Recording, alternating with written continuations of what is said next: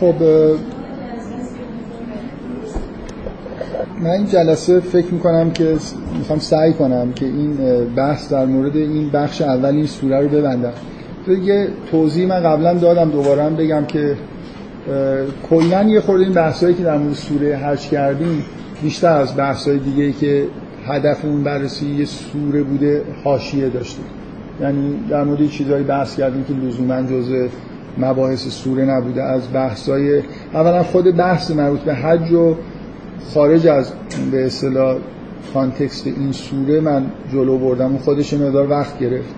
بعدم در مورد فضای فعلی دنیا اینکه چقدر چیزا بدیهیاتون باشه چهار پنج جلسه بحثای این شکلی کردم به مناسبت اینکه یه بحثای سیاسی اجتماعی پیش اومد که اصولا تشکیل جامعه دینی لازمه یا لازم نیست. که اون خودش خورده لازم نبود توی این سوره مطرح بشه ولی موضوعی بود که فکر می‌کنم به مسائل روز و چیزهایی که بچه ها فکر می‌کنن مربوط می‌شد منم یه خورده طولش دارم بعد چهار پنج جلسه هم هست در مورد این برهان مثلا. حالا اگه کلمه برهان رو به کار ببریم سوء تفاهم پیش نیاد. در مورد این برهانی که در مورد قیامت در مورد بحث توی این سوره اومدم بحث کردیم. اینا همش در واقع چیز بود دیگه می‌شد در این حد بس پیدا نکنه. ولی واقعیتش اینه که من فکر می‌کنم کلا تو جلسات ما بحث در مورد هش رو نمی‌دونم بحث و آخرت و اینا به اندازه کافی نشد. و تصورم این بود که متقاضی داره. لاغت حداقل یه بخشی از بحثا رو توی به بهانه این آیاتی که اینجا بود انجام دادم. منتها این قسمت و واقعیتش اینه که از این سوره خارج نشدم. یعنی اون نوع نگاه و برهانی که توی این سوره هست و سعی کردم بگم که چیه. که نهایتا جلسه قبل اصلا بحث کشید به اینکه برهان به معنای قرآن قرآنیش با برهان به معنای برهان مثلا فرمال قیاسی چه تفاوتی داره که قطعا تفاوت داره. حالا من خیلی حسم اینه کلا مدتی احساسم اینه که خیلی از این سوره دور شدیم. سعی می‌کنم این جلسه کاری که می‌کنم اینه که این قسمت اول سوره رو یعنی سه صفحه اول رو یه مروری بکنم. یه چیزی که تردید داشتم از اول که واردش بشم یا نه اینکه چقدر وارد بحث قیامت و آخرت بشم. حالا این موضوع دلیلی که توی این سوره در مورد اصل بعث اومده رو نسبتا مفصل بحث کردم یه بحث دیگه که می‌شد کرد این بود که اون قسمت آخرش که خیلی مختصر یه دو تا آیه در مورد احوال آدم ها توی بهشت و جهنم صحبت می‌کنه. اونجا می‌شد بحث و مفصل کرد و از باز دوباره از context این سوره خارج شد. که من از اولش تصمیم قطعی نداشتم که این کارو بکنم یکی از option ایی بود که گذاشته بودم ببینم بحثا چجوری پیش میره. الان به این نتیجه رسیدم خب این کارو این دفعه نکنم دیگه. اولا این حجم آیاتی که اینجا هست خیلی کوچیک‌تر از اینه که بخوایم اینو بهانه قرار بدیم در مورد کل مثلا احوال بهشت و جهنم توی قرآن بحث کنیم. بذاریم سر یه سوره چیز دیگه ای که لاقل یه صفحه دو صفحه نوشته باشه که بهانه مناسب تری باشه. به اضافه اینکه فکر می‌کنم این خیلی بحثی که ابعاد وسیعی داره یه مقدار بیش از اندازه دیگه. الان مثلا یه نفر سوره حج و شماره نگاه کنیم من به 20 چند تا رسیده و واقعیتش اینه که این 20 چند تا فایل ده تاش هم مستقیما شاید در مورد خود سوره حج نیست. به زحمت شاید ده تاشو بتونیم بگیم در مورد متن سوره داریم بحث می‌کنیم. یه خورده سریعتر. اما این همه این تصمیم از اینجا اومده که من یه ایده ای تو ذهنم اومده که مارمیزون رو یه خورده اختصاص بدیم به اون بحث تکسوره ها که معطل موندن. یعنی مدتی قرار در مورد سوره نسا صحبت بشه. هی من منتظرم که یه چیزی تموم بشه مثلا یه فاصله بیفته. الان احساسم این اگه بتونم تا قبل ما رمزون کلا سوره حج ببندم شاید مثلا بتونیم توی ما رمزون در مورد سه تا سوره بحث کنیم. یعنی بحث‌های ما رمزون رو بذاریم برای اون تک سوره یعنی من سعی کنم مثلا اگه, اگه بتونم هر جلسه یه سوره رو بگم چهار تا سوره رو شاید بشه توی ما رمزون گفت. من احساسم اینه که چون وقتی بیشتری احتمالا می‌ذارید توی ماه رمزون برای قرآن خوندن و بحث های تک سوره از نظر من لازمه که قبلش یه خورده خونده باشید سوره رو فکر می‌کنم وقت خوبیه. منتها بعید می‌دونم چهار تا سوره رو من هر کدوم رو موفق بشم تو یه جلسه بگم. من حالا حداقل رندوم هم یکیش ممکنه دو جلسه ای بشه. اگه بتونیم سه تا سوره رو تو ماه رمضان بحث کنیم خیلی خوب. که این سوره نسا هم که اینقدر عقب افتاده لاقل بلافاصله بعدش مثلا من فکر می‌کنم یه سوره هم حتما انعام باشه که این وصل به همین سوره, سوره نسا قبل و بعدش بحث شده. نسا که بحث کنیم آیه سوره بعدی میشه انعام.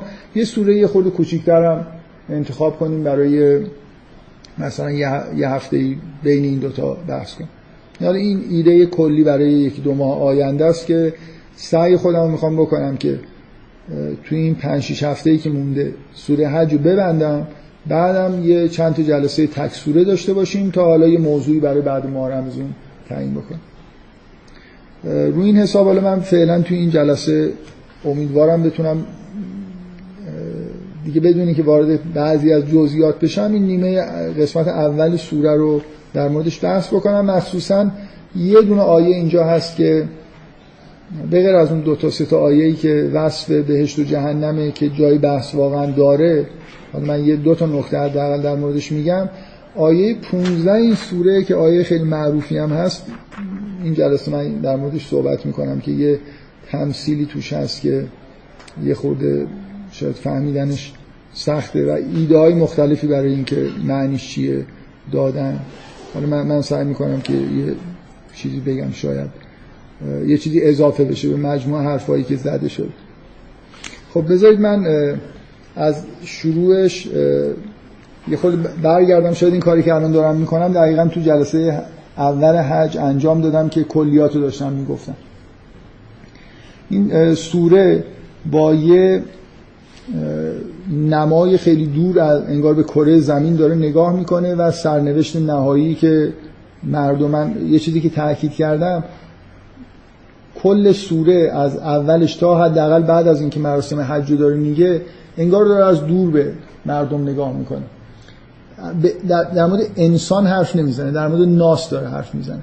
یعنی انسان هایی که روی این کره خاکی دارن زندگی می‌کنن. انگار نماهایی که دارید می‌بینید از فاصله خیلی دوره. اون چیزی که از چیزهایی که داره گفته میشه اون چیزهایی که از فاصله دور داره دیده میشه. سرنوشت نهایی مردم و عبادتی که توش داره در موردش بحث میشه اون عبادتی که شاید از کره ما هم یه خورده تلسکوپ خوبی داشته باشید تنها عبادتی که از فاصله دور دیده میشه. برای اینکه جمعیت بزرگی یه جایی دور مثلا این چیزی دارن میچرخن. شما نمازی که تو خونه دارید می‌خونید از فاصله خیلی دور نمی‌تونید ببینید. یه جوری جغرافی های بزرگی انگار نمایی که توی این سوره هست یه جغرافی های بزرگی از زندگی آدما توی این زمین. اصنافشون به طور کلی که چیکار دارن می‌کنن چه جور آدمایی هستن سرنوشت نهاییشون و اینکه عبادت های بزرگی که در واقع توی زمین انجام قرار بدن مناسکی که قرار انجام بدن. اینو من جلسه اول سعی کردم اینطوری آیه به آیه که میخوندیم بدون اینکه وارد جزئیات بشم بگم که همچین دیدگاه کلی توی سوره هست. این بخش اول که حالا مثلا فرض کنید از آیه اول تا ابتدای شروع بحث در مورد مراسم حجه که آیه 25 میشه این آیات یک تا 24 کلا اختصاص داره به مسئله قیامت و همون معنای بعثت. و یه اشاره به سرنوشت آدم در آخرت. انسان ها این مردمی که روی زمین دارن زندگی می‌کنن آخر کارشون به کجا می‌رسه؟ آخر کارشون شبیه همون اتفاقی که براشون توی تولد افتاد وارد جهان دیگه میشن. این جهان یه روزی به پایان می‌رسه زمین به این شکلی که ما می‌بینیم یه روزی به پایان می‌رسه.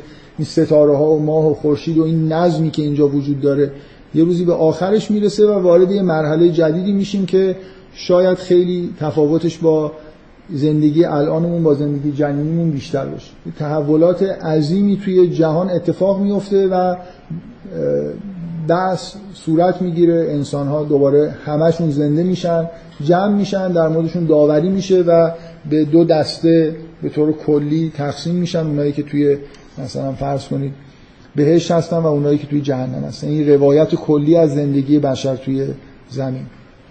آیه با اون صحنه‌های تکان دهنده مربوط به لحظه قیامت شروع می‌شد. بعد بحث در مورد این بود که اگه تردید دارید مثلا یه نشانه هایی در مورد قیامت در مورد بحث گفته می‌شد و نهایتا به اون بحثی که از اول سوره باز شده بود بعد از اون آیات اولیه اون اصناف سگانه و نهایتا آخرت. من یه خورده با چند تا نکته رو که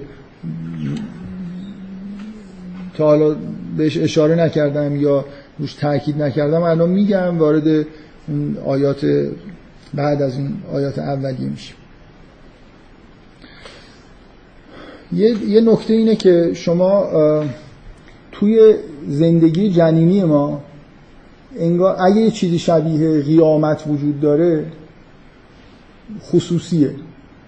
یعنی ویژگی جنین اینه که جنین یه محیط خصوصیه آدما هم خصوصی ازش خارج میشن.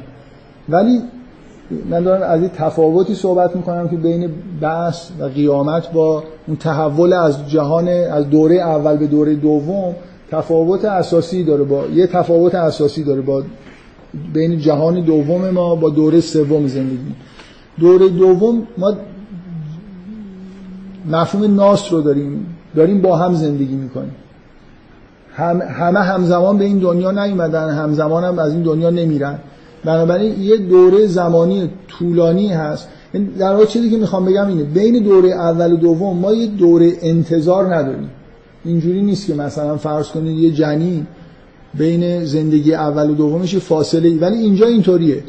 انگار قراره که همه کل این ناس اون نکته که می‌خوام بگم اینه انگار قیامت و بعثت سرنوشت ناسه نه انسان. کل یه, جمعیتی هستن زندگی همشون که به پایان رسید. یه لحظه ای میاد که همشون حالا با هم زنده, می... زنده میشن. یه دوران طولانی هست. هر کسی میاد یه دوره تو این دوره دوم زندگی می‌کنه میمیره و همه این چیزا در واقع اینا منتظر میمونیم تا یه لحظه همه با هم دیگه انگار به دنیای سوم وارد بشیم. بین دنیای اول و دوم یه همچین چیزی نیست. یعنی هر زندگی اونجا خصوصیه و قیامت هر کسی خصوصیه و معادله. یعنی مثل, مثل این میمونه که هر کسی وقتی میمیره وارد مرحله سوم زندگی خودش اگه می‌شد این می‌شد شبیه وضعیت اولیه‌مون. یعنی وارد شدن جنین و متولد شدنش و به این دنیا اومدن. هر همون لحظه ای که در واقع از این دنیا خارج میشه وارد این دنیا میشه. ولی اینجا ما یه زندگی جمعی داریم و انگار همه باید زندگی های خودشونو بکنن به پایان برسن و تحولی که اتفاق میفته تو کل جهانه. نه توی یه زندگی خصوصی مثلا که توی رحم یه اتفاقایی داره میفته این به هر حال یه تفاوت واضحیه دیگه. زندگی ما اینجا جمعیه برخلاف رحم که زندگی خصوصیه و به ما همه به جمعی.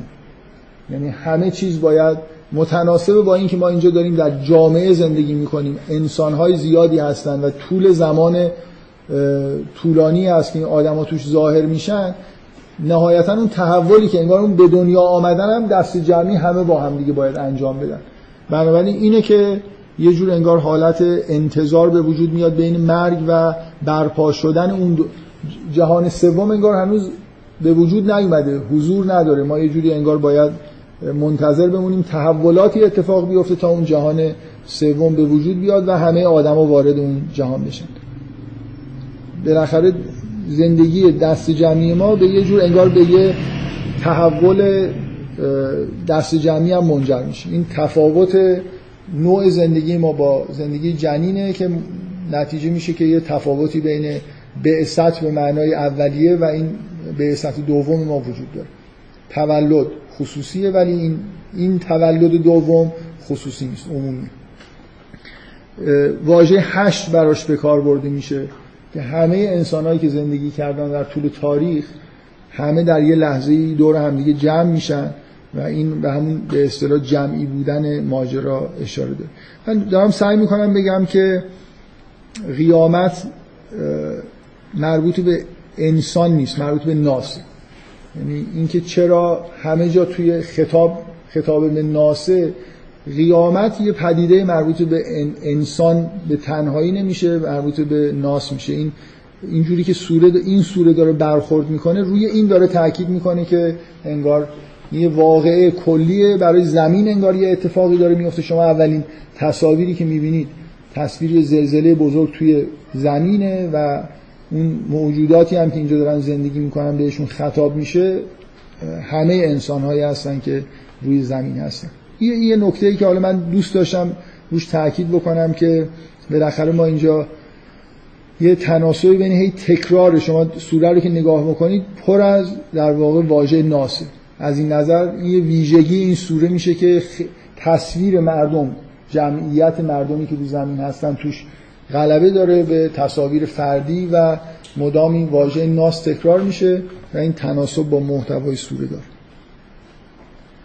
یه نکته دیگه در مورد که من زیاد در موردش مستقیما صحبت نکردم توی این استدلال و برهانی که اینجا در موردش بحث شد ما یه چیز داریم یه استدلالی داریم. یه بخشش مربوط به این اینه که ما یه دوره زندگی اولیه داشتیم. این دوره دوم زندگیمونه. این خودش جدای از هر نوع استدلالی که حالا بر اساس حق مدار بودن جهان و نظم فوق العاده جهان بخوایم بیاریم اصولا از نظر تجربی وقتی شما یه تجربه رو یه بار انجام دادید دفعه دوم هم دارید همون کار رو انجام می‌دید این احتمال اینکه به نتیجه مشابه برسید و بالا می‌برید.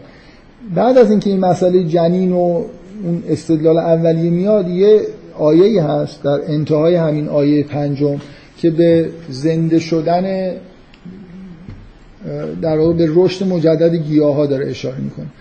و اینو اینجوری در واقع میگه و ترل ارز حامده فیضا انزلنا علیها الماء اهتزت و ربت و انبتت من کل زوج بهیج. انگار خود زمین خود زمینی که مرده و حالا زنده میشه. ما معمولا تص... حیات رو به زمین انگار نسبت نمیدیم.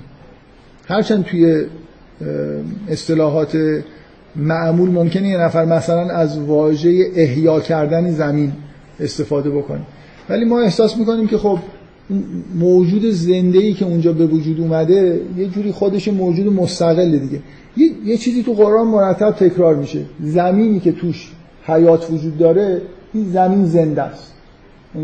انگار این گیاه ها که توی زمین هستن ریشه دارن مثل اینکه کل اینو گیاه ها هم جزء زمین حساب بکنیم این کلا انگار یه موجوده. الان مثلا توی علم جدید ما یه علم اکولوژی داریم که بیش از اون اندازه‌ای که ظاهرا آدم می‌فهمید نشون میده که چقدر حیات حالت یه سیستم منسجم داره.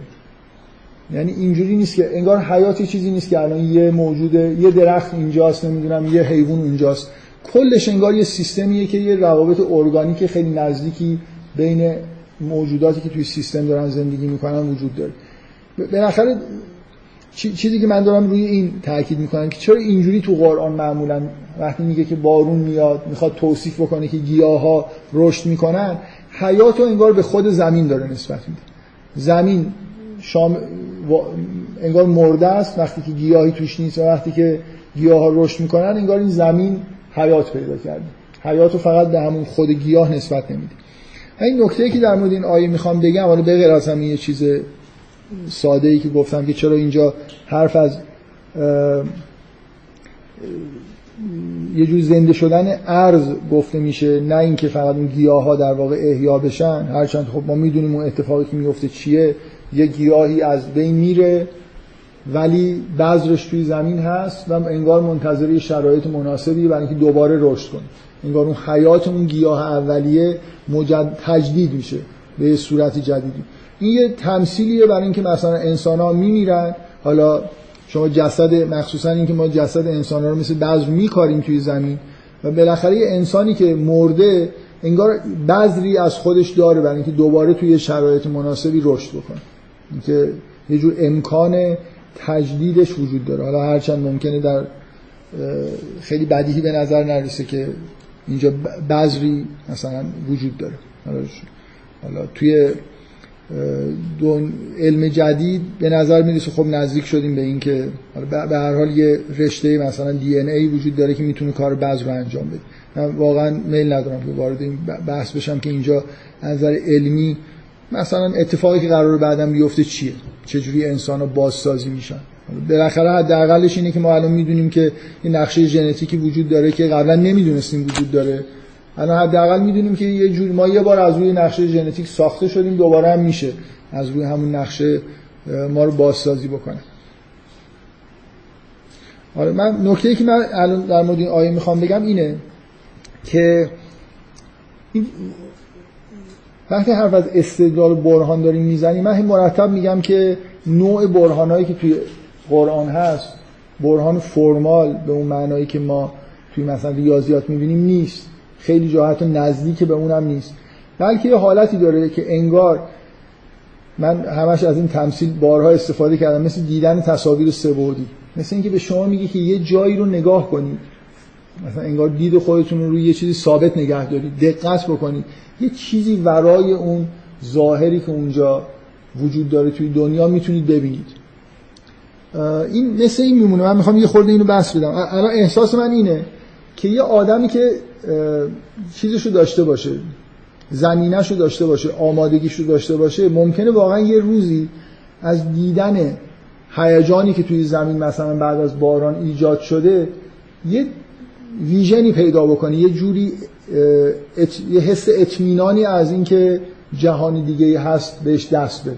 یعنی مثل همون دیدن تصویر سبودی من می‌خوام سعی کنم یه خورده اینو توضیح بدم که چجوری این اتفاقا میفته برای یه آدمی با دیدن یه حادثه خیلی خیلی ساده ای به یه حالت یقینی می‌رسه که انگار من یه چیزی رو در آینده قرار اتفاق بیفته رو ببینم من می‌خوام یه خورده توضیح بدم که اصلا این چجوری مکانیسمش چیه. نه اینکه حالا بخوام اینو استفاده بکنم که اگه آدمای اینجوری بودن معنیش اینه که مثلا نمی‌خوام چیز بیارم شواهد تجربی بیارم که این اتفاق میفته یا نه.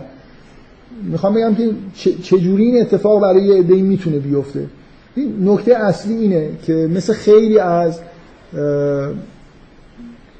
مکتبای عرفانی که توی دنیا خارج از محیط اسلامی حتی خارج از محیط ادیان ابراهیمی وجود داشته همشون تقریبا اکثریتشون یه اعتقاد این شکلی دارن که ما حقایق و حقایق جهان رو حقایق کلی رو انگار در درونمون داریم. ما این شکلی نیست که مثل مثلا فرض کنیم ایده ای که شاید معروف از سقراط نقل می‌کنن که می‌گفت کار من زایاندنه. مثل اینکه اون حقیقت فکر درست تو طرف تو ذهن طرف مقابل من هست. کافی من یه سوالایی ازش بپرسم یه چیزایی بگم خودش در واقع اون رو کشف بکنه. حالا این این یه جور در واقع برخورد شبیه برخورد فرمال با این حقیقت عرفانی حقیقتی که عرفا بهش معتقد بودن.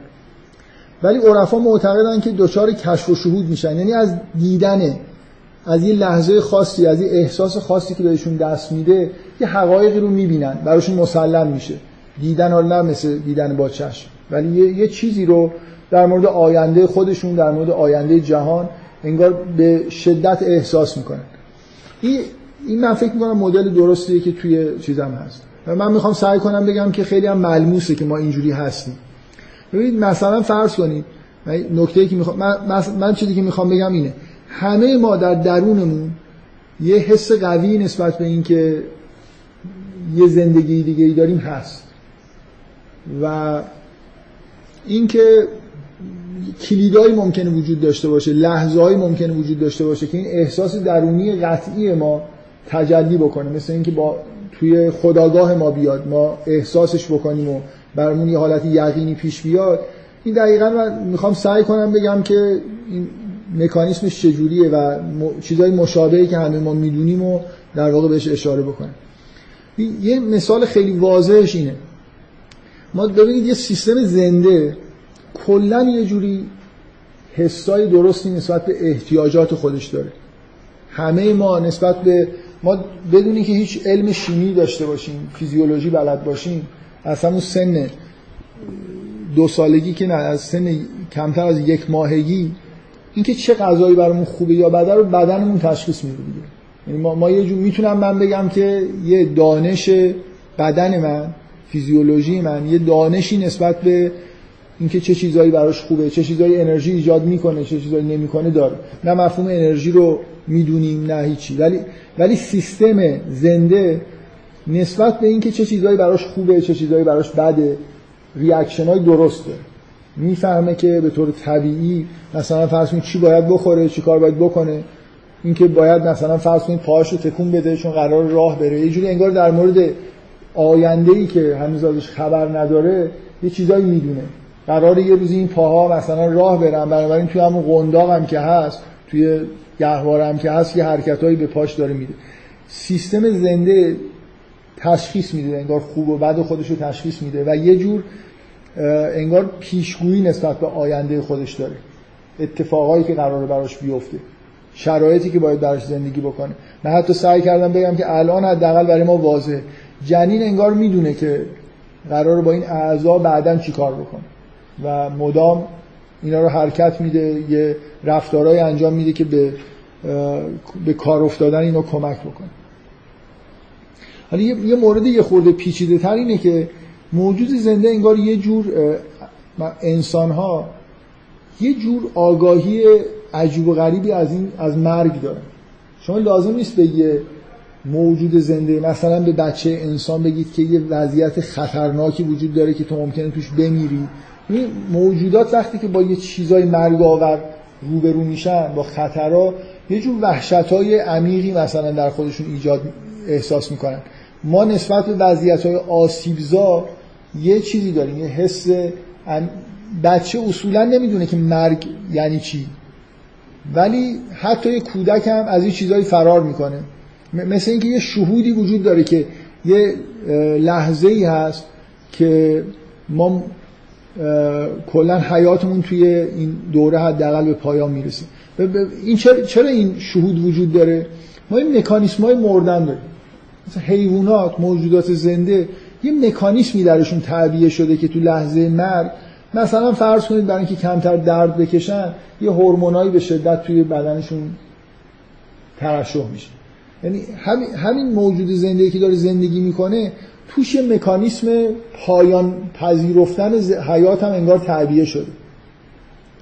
بنابراین اگه یه همچین مکانیسمایی توی وجود انسان هست معنیش اینه که ما یه جوری نه در خداگاهمون نه اینکه بدونیم مرگ یعنی چی و مردن خودمون رو درک بکنیم ولی انگار یه شهودی نسبت به اینکه یه پایانی هست باید داشته باشیم دیگه.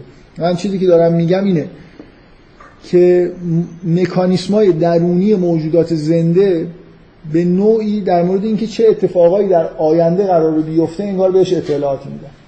اینکه من با این مثلا جنین اینکه با این پا چی کار قرار بکنه یه اطلاعاتی انگار در درونش ذخیره شده. این اطلاعات به هوشیاری نمی‌رسه ولی تأثیر خودشو می‌ذاره. حسایی ایجاد می‌کنه. مثلا یه جنین حتی حس اینو انگار داره که پاهاشو حرکت بده. یه کودک. حالا بعضیا کلا خوششون نمیاد که فکر کنن که جنین چیزی رو حس می‌کنه.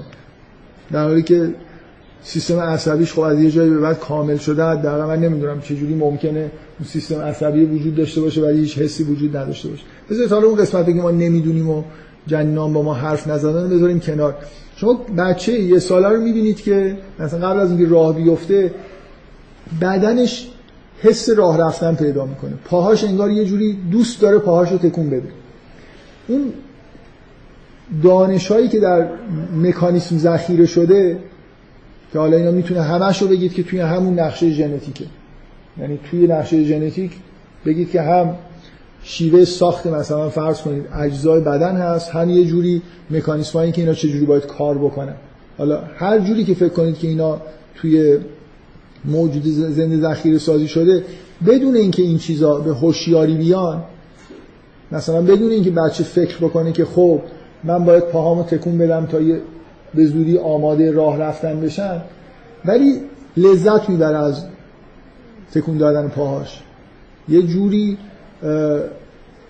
احساس این که پاهاشو تکون بده داره. خوشش میاد که پاهاشو تکون بده. اون من چیزی که می‌خوام بگم اینه که اون اینفورمیشنی که درونش ذخیره شده ممکنه به هوشیاریش نیاد. ولی به یه حالت تبدیل به سری احساسات میشه. از چه چیزایی خوشش بیاد از چه چیزایی بدش بیاد از چه چیزایی پرهیز بکنه. ممکنه من بگم که اینفورمیشنی مربوط به اینکه یه لحظه پایانی وجود داره که این موجود زنده این سیستمش به هم میریزه و دیگه کار نمی‌کنه اینفورمیشن مربوط به اینم توی سیستم زنده ذخیره شده. این معنیش نیست که ما می‌دونیم که میمیریم. کودک می‌دونه که یه روزی میمیره. ولی حسشو داره. یعنی یه جاهایی وقتی خطرهای بزرگی پیش میاد انگار اون حسه یه لحظه به هوشیاریش میاد. در یه لحظه ای شما ممکنه یه خ... الان برای آدم ها آدم ها دیگه نه کودک یه آدم بزرگسال همه ما ظاهرا می‌دونیم که میمیریم. ولی چقدر واقعا این, این واقعیت که میمیریم همیشه توی ذهن ما حاضره. یه پدیده وجود داره که با مثلا در مورد خیلی از آدمای بزرگی که آدمای معروفی که من ما مثلا اینجور سرنوشتشون رو می‌دونیم مثلا فرض کنید پاسکال یا خیلی های دیگه.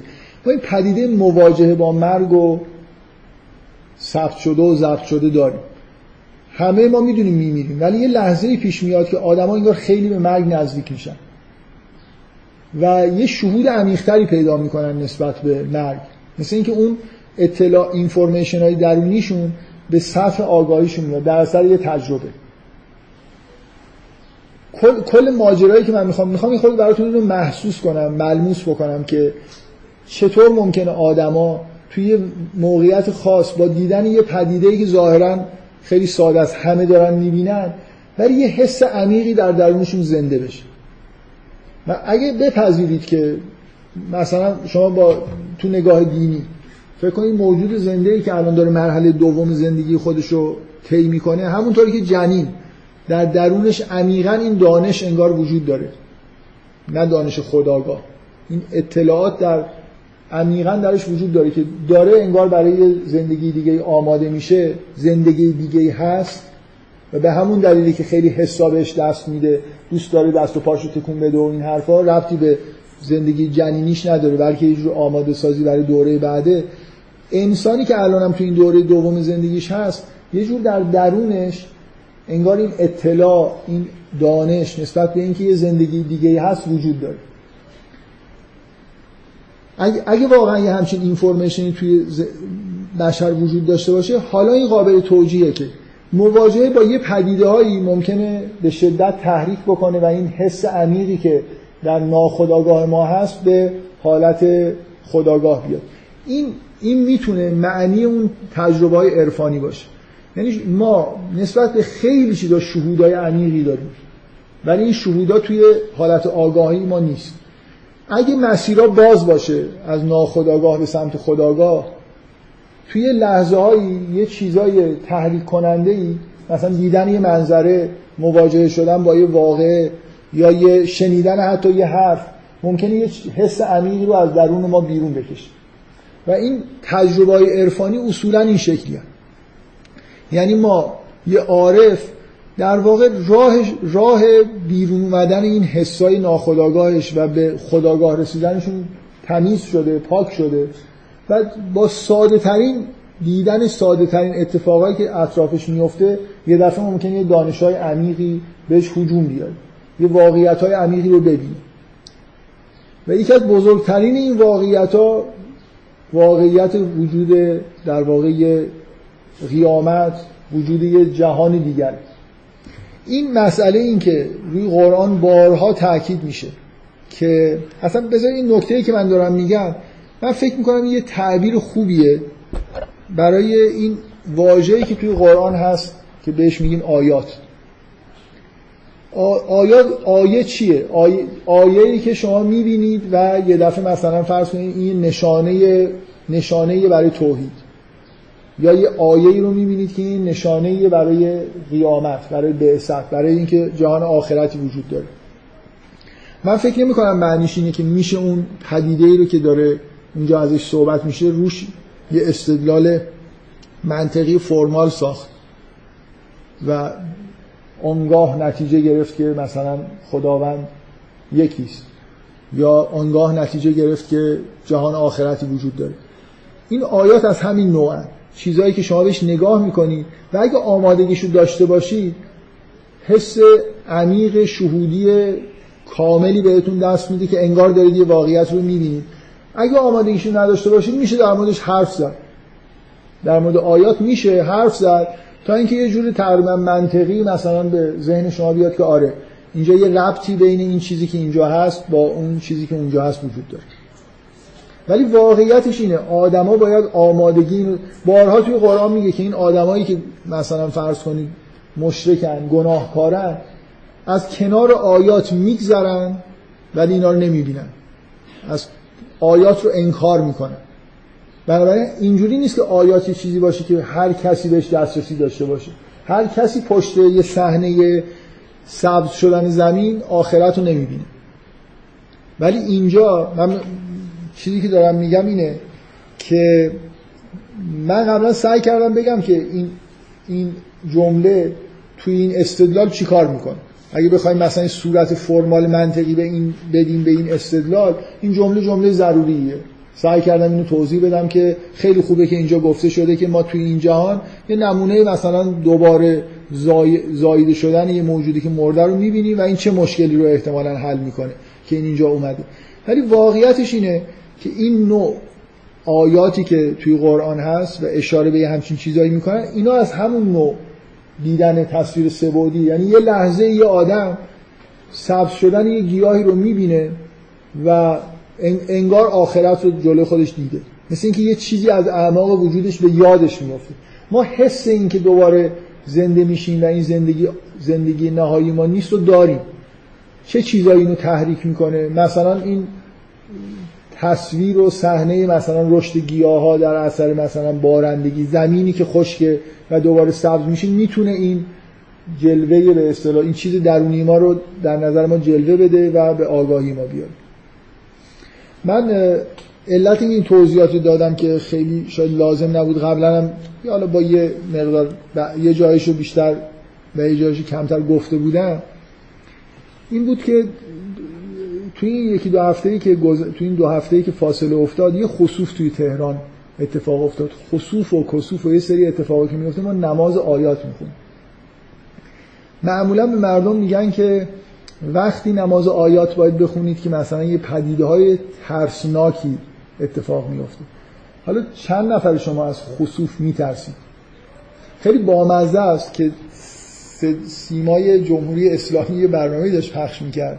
و مرتب این تصویر خصوف رو کنار کادر نشون می‌داد و گوینده می‌گفت که همون شاهد صحنه های زیبای خصوف در تهران هستیم. مثلا نگاه کنید کیف کنید و این حرفا. بعد خب دیگه اگه قراره که به وضوع کسی نمیترسه الان مردم میرن خصوص تماشا مثلا. تلویزیون اگه مردم دعوت می‌کنن که اینجوری کسوف رو تماشا بکنید واقعا چقدر این حس ترسیدن توی مردم وجود داره وقتی که خصوف و کسوف پیش میاد. حالا یه پدیده ای که نماز آیات درش انگار واجب نیست سونامیه. سونامی چقدر شما رو میترسونه؟ بیشتر میترسونه دیگه. خصوص چی؟ ما یه چیزی ما می‌دونیم که چه سایه زمین افتاده رو ما کلی هم تفریح داره مثلا نگاه کردنش. ولی سونامی از تو تلویزیون هم که آدم نگاه می‌کنه خود میترسه. حالا می‌دونیم که به ما کاری نداره ولی وحشتناکتره. ولی برای سونامی ما نماز آیات نمی‌خونیم. نیست؟ نمی‌دونم واجب که نیست ها مثلا سونامی در پدیده چیزی نیست. پدیده ثبت شده ای توی مثلا فقه و اینا نیست که یه همچین اتفاق عجیبی هم به دنبال یه زلزله ممکنه بیفته. حالا زلزله هم ممکنه احساس نشه. بله؟ جدید که نیست. منظورتون چیه؟ سابقه زیادی نداره. این چه حرفیه نه اصلا اینطوری نیست. سونامی سابقه همیشگی داشته ولی شهرت نداشته. برای اینکه توی مناطق مناطق کمی از دنیا اتفاق افتاده بوده. مثلا میگن که این سونامی چند سال قبل که کل قاره آسیا رو تحت تاثیر قرار داد خیلی بی سابقه بوده. بعضی از این جاهایی که این اتفاق افتاد میگن اصلا حالا بنا به شواهدی در تاریخ حتی سابقه بذار من یه چیزی از حافظه خودم بگم. من سنم کم بود این چیز منتشر می‌شد. حالا یادم نیست راهنمایی بودم دبیرستان بودم. این مجله دانستانیا چاپش شروع شد توی ایران. اون موقع. مثل الان اینقدر مجله مثلا وجود نداشت. مجله علمی پاپیولار. یه مجله خیلی قدیمی بود به اسم دانشمند. نمی‌دونم الان چاپ میشه یا نه فکر نمی کنم دیگه چاپش. از سالهای سال قبل چاپ می‌شد. و بعد از انقلاب دانستانی ها مثلا شاید سوم راهنمای اول دبیرستان بودم این مجله دانستانی ها پیش اومد که انگار دوباره الان داره چاپ میشه. یه مدت لخفه افتاد. تبلیغ می‌کرد مجله تمام رنگی و این حرفا مثلا یه پدیده ای بود در دوران خودش. الان که همه مجله رنگیه. بعد من اینو دقیقا یادمه که توی بخش خاصی که داشت فکر می‌کنم عنوانش بود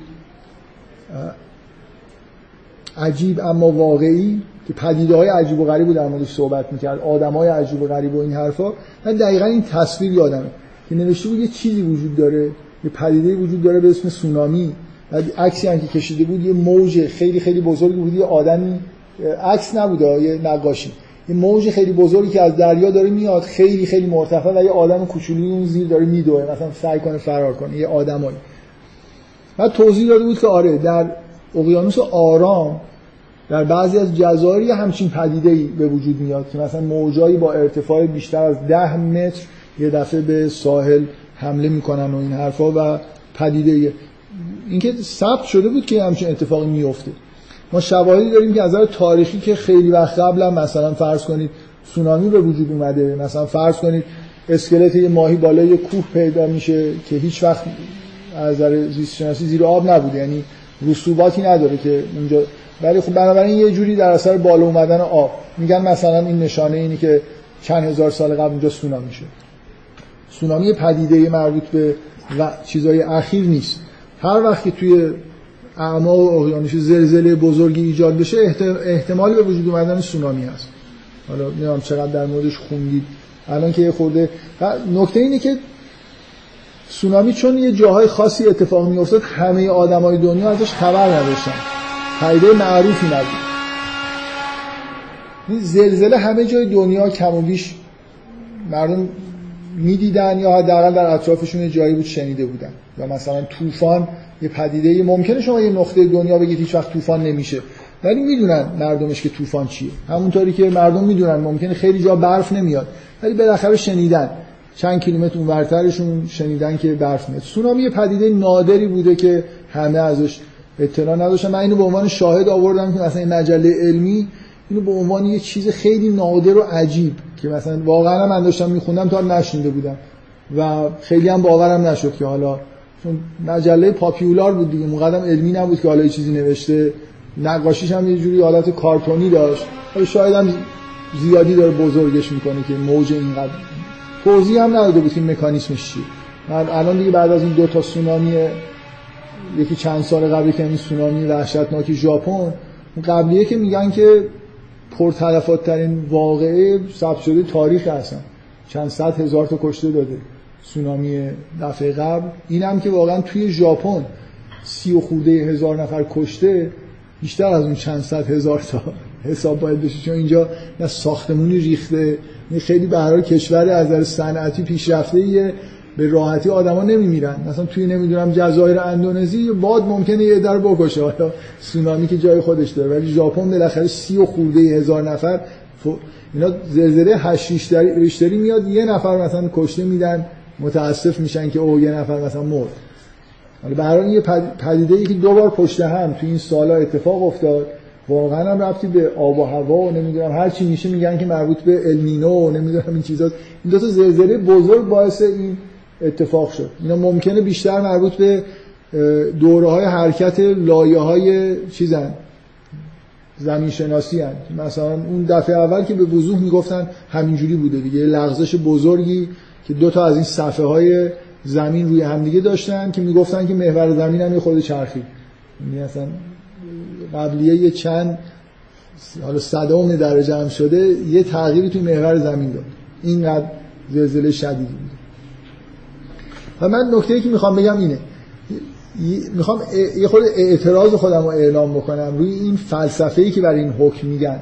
میگن که نماز آیات مال اینه که آدما یه پدیده‌ای از آدما میترسن و بعد مثلا بهشون واجب میشه که نماز بخونن. بعد خب یه سوال اینه که اگه من نترسیدم چی باید نماز بخونم یا نه؟ میگن کلا باید برای این پدیدار نماز خون و من فکر می‌کنم به وضوح ربطی به ترسیدن و نترسیدن نداره. بعضی از آدما از خیلی کمتر از این چیزاش هم میترسن. ممکنه از دیدن یه سوسک هم بترسن و یه آدمایی ممکنه از هیچی نترسن. مثلا اولیاء خدا که از زلزله نمیترسن میترسن. لا خوف علیهم ولا هم یحزنون دیگه. خوف ندارن اصلا آسمون هم بزنن بیاد نمیترسن. دلیل و اونا نماز آیات رو اصلا ابداع کردن. به ما گفتن بخونید دیگه. خلاصه پیامبران گفتن نماز آیات بخونید. از ترسشون نبوده. از چیه؟ اینکه اینا دقیقا اون پدیده های روز قیامت هم دیگه چیزهایی که ما براش نماز شما اوصاف قیامت تو قرآن می‌خونید می‌خونید مثلا فاذا اذا خسف القمر. بعد هم جمعه شمس و القمر توصیفایی داره در مورد اذا شمس و کبرت روزی که خورشید یه روزی خاموش میشه. یه روزی ماه خاموش خورشید که خاموش بشه ماه هم دچار خسوف میشه. خسوف روز قیامت از این نوع اینکه سایه زمین میفته روی ماه نیست. خورشید کلا خاموش میشه خب ماه هم دیگه نمی‌بینید ستاره هم نظمشون به هم می‌خوره الی آخر. پدیده های اتفاق میفته در روز قیامت. که این پدیده ها این دنیایی که ما داریم توش زندگی می‌کنیم به جور به طرز خورده عجیبی. حالا اگه اگه شما دینی نگاه کنید یه نفر می‌تونه یه جور دیگه حالا اینو سعی کنه بفهمه. می‌تونست کره زمین و خورشید و ماه یه طوری قرار بگیرن که خصوص اتفاق نیفته. ولی انگار دنیا یه جوری تنظیم شده که یه لحظه های یه چیزی شبیه لحظه قیامت پیش میاد. مثل اینکه به آدمای تلنگری بزنه که انگار یه چیزی رو شما فکر کنید من نکته که می‌خوام بگم اینه. انگار ما یه تصویری از پایان جهان در درونمون حک شده. نه با خیلی جزئیات. یه احساسی از این که این چیزی که همینجوری این مکانیزمی که خیلی مرتب و منظم داره کار می‌کنه هر روز خورشید میاد بالا اون که میره پایین ماه میاد و این حرفا ممکنه یه لحظه به هم بریزه. مثل اینکه ما یه حسی از این که همونجوری که یه حسی داریم نسبت به اینکه مکانیسم درونی خودمون یه روزی به پایان می‌رسه متوقف میشه حیاتمون به پایان می‌رسه. اینکه این مکانیسم بزرگی که اطراف خودمون می‌بینیم یه پایانی داره. یه روزی این نظم فوق که توی جهان وجود داره می‌تونه به هم بریزه. یه روزی خورشید می‌تونه بالا نیاد. مثل اینکه در درون ما یه حسی نسبت به اون لحظه ای که همه چیز به هم میریزه وجود داره. حالا پدیده وجود دارن توی این دنیا که انگار یادآوری اون لحظه. اینکه خورشید تاریک میشه. درسته که توی کسوف دوباره نورش برمیگرده. ولی همین که تاریک میشه انگار یه چیز دیگه یه تلنگری به ما که فکر نکنید همیشه این خورشید هست. می‌تونه می‌تونه خورشید از بین بره. می‌تونه نور ماه نباشه توی آسمان. می‌تونه زمین این ثباتی که زیر پای شما هست نداشته باشه زلزله بیاد که همه چیز از بین بره و الی آخر. پدیده هایی که توی طبیعت یادآور اون لحظه هستن اینا, اینا آیات هم دیگه. اینا دقیقا اون چیزهایی هستن که اون حس خفته ما رو می‌تونن بیدار کنن. یه آدمی ممکنه لحظه حتی خصوف که اصلا ممکنه هیچ ترسناک نباشه خیلی هم جالب باشه یه دفعه انگار یه چیزی از درونش انگار مثل اینکه یادآوری شده بهش. به چیز برسه به یه شهودی نسبت به من, من احساسم اینه پیامبران اولیاء خدا اینجوری بودن و هستن. یعنی اگر یه لحظه خصوف رو ببینن به شدت اون احساس عمیقی که دارن که می‌دونن که یه روزی این جهان به پایان می‌رسه درشون زنده میشه. بنابراین باید نماز بخونن. لحظه خاصیه که باید من نکته که می‌خوام بگم ترسی اینجا اصلا ملاک ترس در بین نیست. اینکه چیزایی که ما براش نماز آیات می‌خونیم فکر می‌کنم دقیقا اون چیزایی که همونایی که اتفاقا در قرآن هم بهشون اشاره شده تقریبا به همشون پدیده هایی که روز قیامت اتفاق میفتن اون حالت به هم ریختگی که جهان پیدا می‌کنه. همه این پدیده ها همزمان در قیامت هست. زلزله بزرگ خسوف کسوف همه اینا در واقع به هم ریختگی های کلی جهان چیزهایی که در روز قیامت ظاهر میشه. و به این معنا اینا آیاتن. اینا آیات اون روزن. اینا اون لحظه هایی هستن که اگه یه نفر آمادگیشو داشته باشه انگار قیامت رو به وضوح می‌بینه که اون حس دروغ نیست. انگار اینا تشدید می‌کنن. اون حس درونی ما که یه روزی می‌تونه این جهان به پایان برسه رو تشدید می‌کنن و می‌تونن به حالت شهودی قوی برسونن. بذارید من دوست دارم که از یه تجربه شخصی خودم استفاده بکنم اینجا.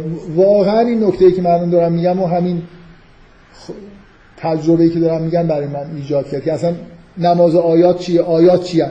جایی نشنیده بودم که مثلا بگن که اینا آیات اینن که آدم یاد این بندازن که جهان به پایان می‌رسه.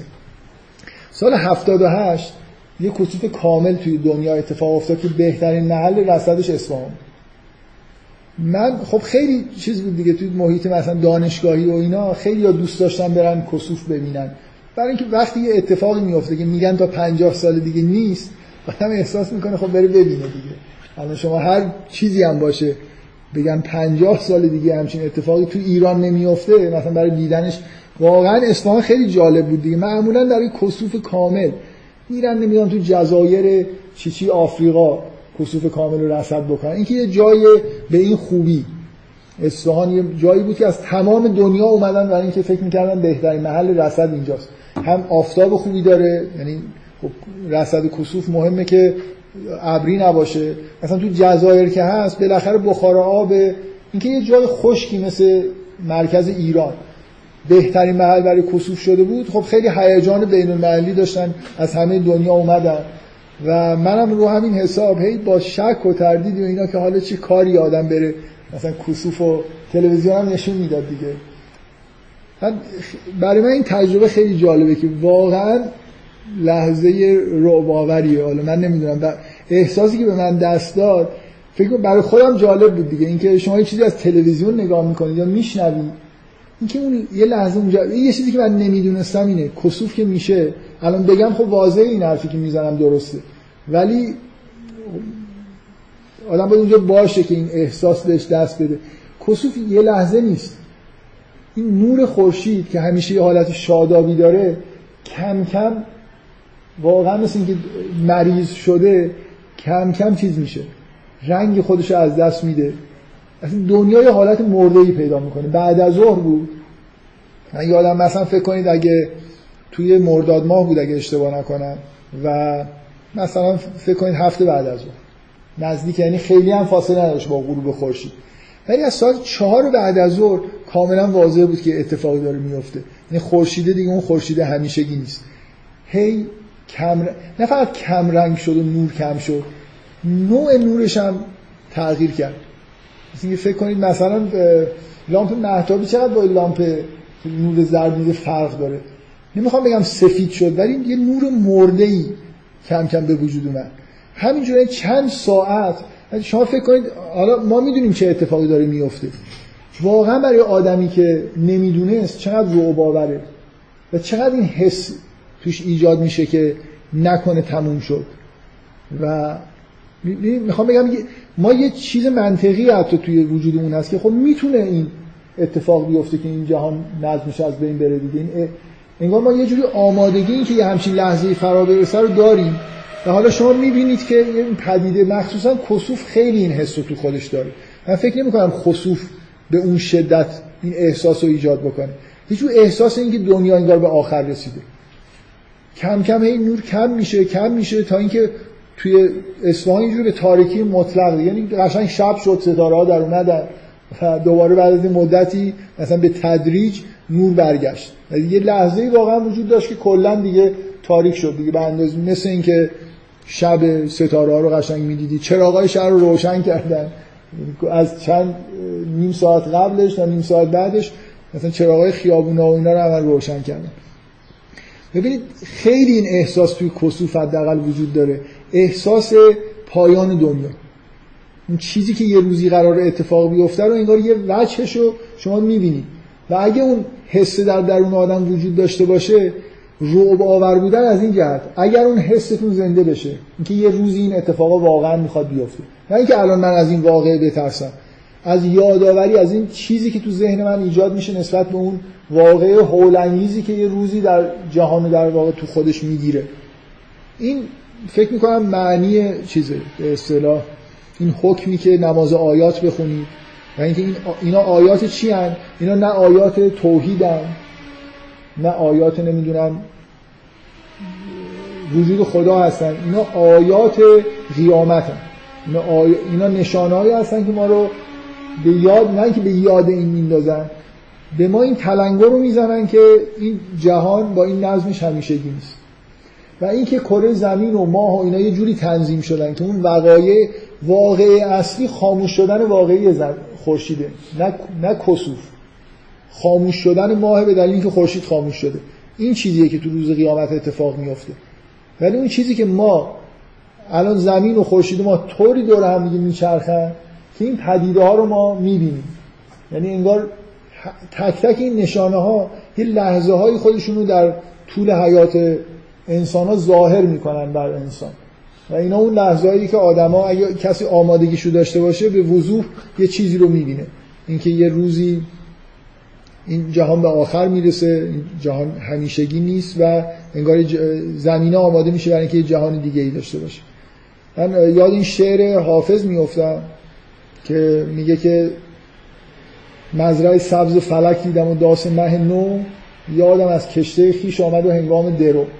حالا من نمی‌دونم این چقدر زبان حاله یا حالا همینجوری شعر گفته. ولی فکر می‌کنم که آدمی که زمینش رو داشته باشه از خیلی پدیدهای ساده روزمره ممکنه احساسات عمیقی مربوط به جهان آخرت بهش دست بده.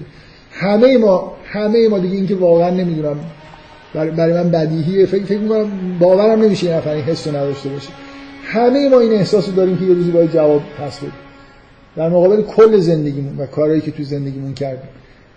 اینکه مسئول این زندگی و حیاتی هستیم که در اختیار ما قرار داده شده. این حس حس پشیمانی گناه این چیزهایی که تو وجود همه آدما هست. اینکه یه روزی مثلا وقتی که من بمیرم باید انگار جواب پس بدم با زندگی خودم چی کار کردم. با این دوره موقتی که تو این دنیا بودم چه چیزی انجام دادم؟ چه استفاده ازش کردم؟ مثل اینکه در زمیر ما این هست که یه روزی از ما سوال می‌کنه. این آیه‌ای که تو قرآن هست میگه یوم یسأل عن النعیم. روزی که از نعمتهایی که به مردم داده شده سوال پرسیده میشه. حیات داشتید سالم بودید زمان در اختیارتون قرار گرفت دانش در اختیارتون قرار گرفت. چیکار کردید با این چیزهایی که داشتید؟ ما یه جور حسای عمیقی داریم که حالا تو بعضی از آدما عمیق‌ترن واضح‌ترن تو بعضی کمتر. از جمله این حسا حس نسبت به اینه که یه روزی این جهان به پایان می‌رسه. حس نسبت به اینه که ما در یه جهان دیگه قرار می‌گیریم. مسئول اعمال خودمون هستیم و الی آخر. و لحظه هایی توی طبیعت مثلا وجود داره که نشانه های اون پدیده طبیعی عظیمی هستن که یه روزی اتفاق میفته که اینا همون موردایی که ما براش نماز آیات می‌خونیم. بنابراین حالا چه از خصوف بترسید. چه تماشاش کنید احساس کنید که زیباست. فرق نمی‌کنه. این اون لحظه ایه که اگه یه پیامبر این صحنه رو ببینه حتی از تلویزیون فکر می‌کنن واجب میشه که نماز آیات بخونه. حالا اگر این آیه قرآن من دارم این حکم فقهی میگم. من به راحتی احکام فقهی صادر می‌کنم چون مقلدی ندارم. خیالم جمعه که چیز نداره دیگه. چون کسی که تقلید نمی‌کنه از من راحتم اونایی که مقلد دارن باید خیلی احتیاط کنن. من می‌خوام بگم اگه جزء نشانهای قیامتی در قرآن گفته شده اینی که وعزل به ها رو فجرت روزی که دریاها مثلا تقیان می‌کنن پس سونامی هم نماز آیات داره. سونامی رو باید ببینید و زنده ببینید بعد. از تلویزیون نه. منظور اینه که در این لحظه شاید به همین دلیل واجب نیست چون ببینید دیگه زنده نمیمونید که بعدا. برای همین نگفتن. منتقل میشید. مس... از اینجوری نیست که یاد قیامت بیفته. میرید اون دنیا. خب بفرمایید. خواهش می‌کنم. بکنیدش کن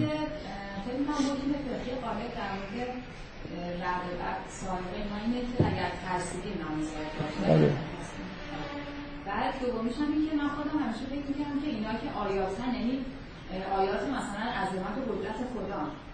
یعنی هم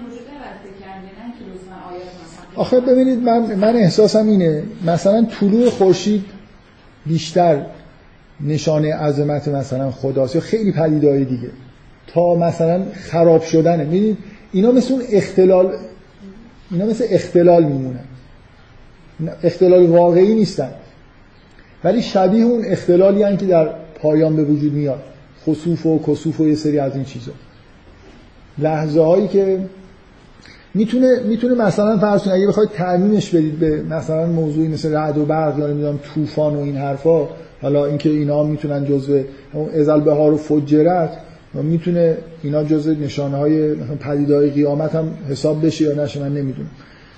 ولی شما می‌تونید بگید که مثلا پدیده هایی که شبیه اون لحظه هایی که خداوند اقوام رو عذاب می‌کرده هم مثلا یه جور چیزن نماز آیات داره. به دلیل اینکه یه جوری مثلا اون پایان اقوام توی قرآن چجوری توصیف میشه؟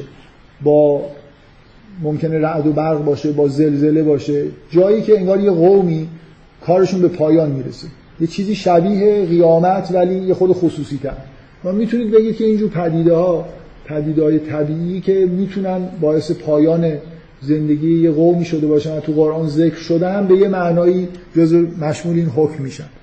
یعنی من احساسم اینه که واقعا خصوف خصوف اینا به شدت به دلیل اون یادآوری که نسبت اون اختلال نهایی که جهان پیدا می‌کنه.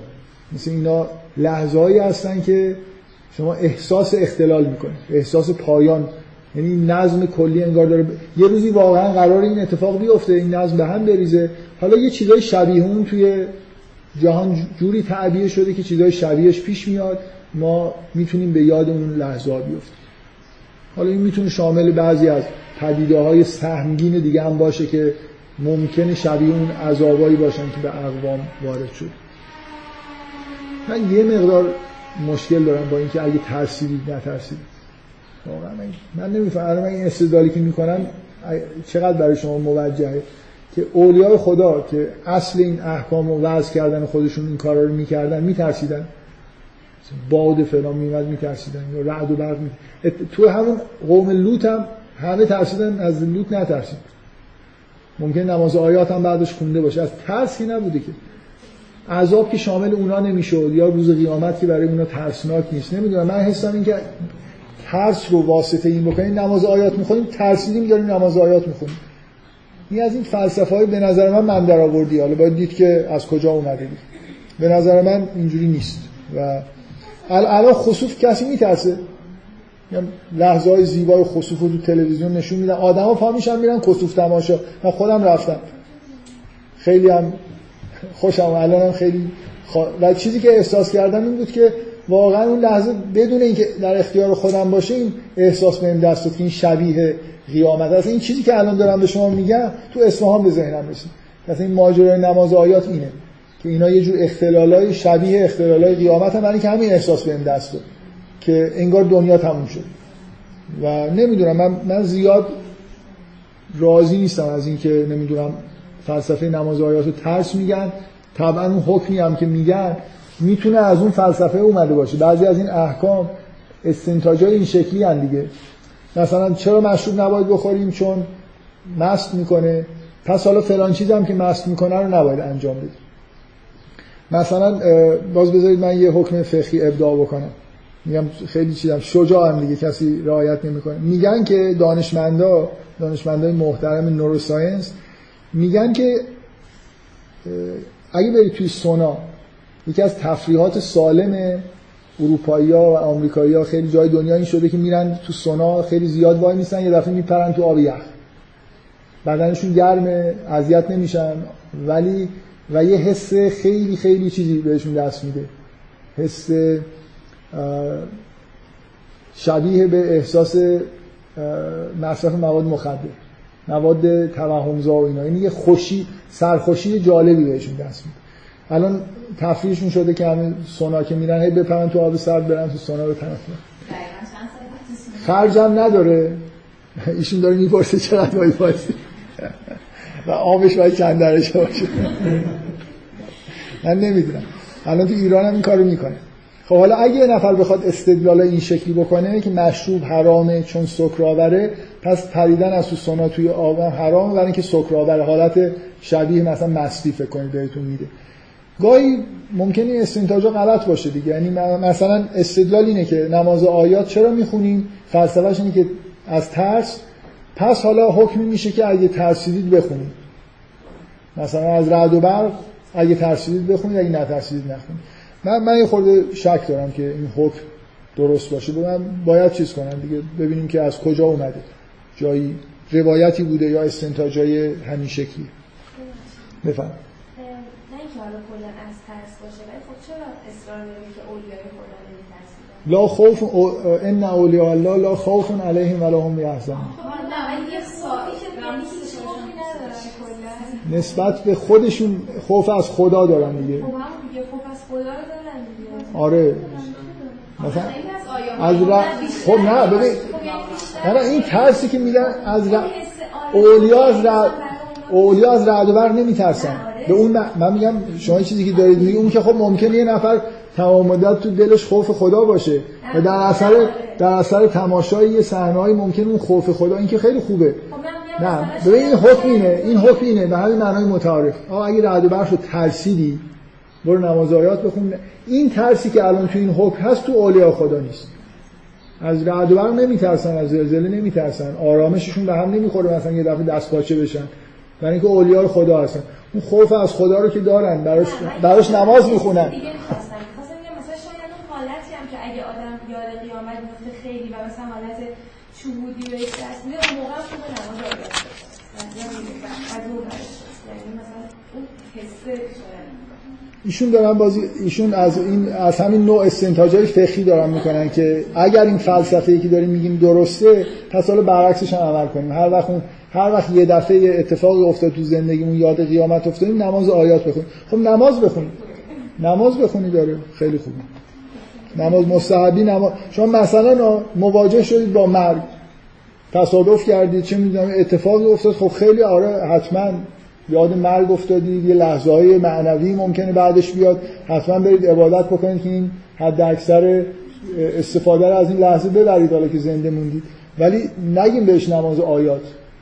این شریعت رو یه خورده کم, کم و زیادش نکنید مخصوصا زیادش نکنید گ- گرایش عمده به زیاد کردن و هی تنگ کردن محدوده حرام ها و زیاد کردن واجبات. اینو ازش بترسید که یه همچین کاری بکن.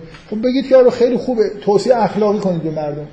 شما بگید که اگه مثلا یه همچین حالتی به دست داد حتما عبادت کن مثل اینکه یه آدمی که یه لحظه اتفاقی تو زندگیش میفته که حال توبه پیدا می‌کنه خب بله برو توبه کن.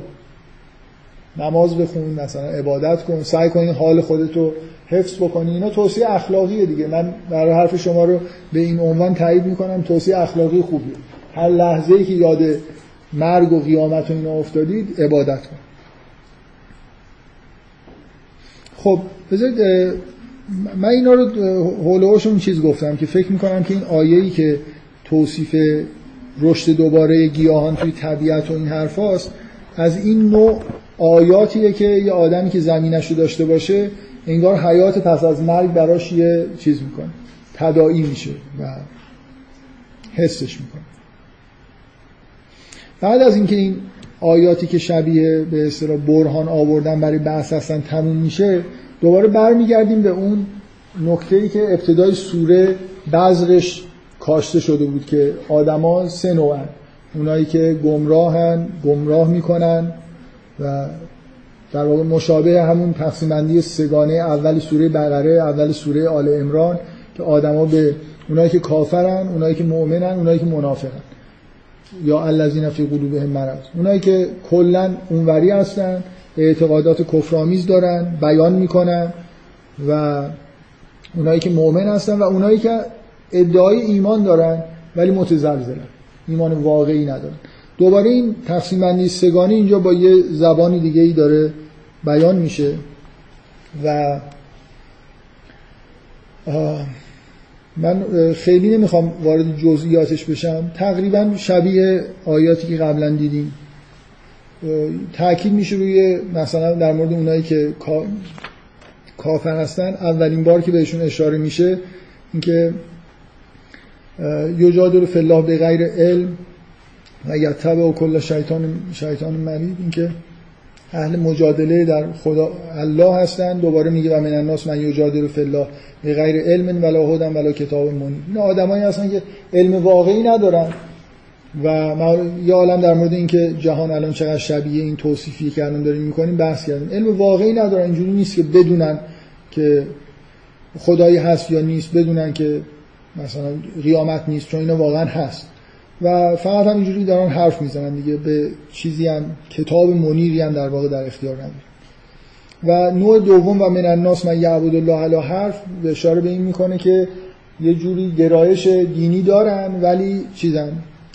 در مرز قرار گرفتن. اگه بهشون خوبی برسه یا بدی برسه تغییر می‌کنن و نهایتا توصیف می‌کنه کسایی که همون نوع دوم مثلا در موردشون میگه که ید اولمن زر و اقرب من نفع. یه جور حالت های مشرکانه توشون هست.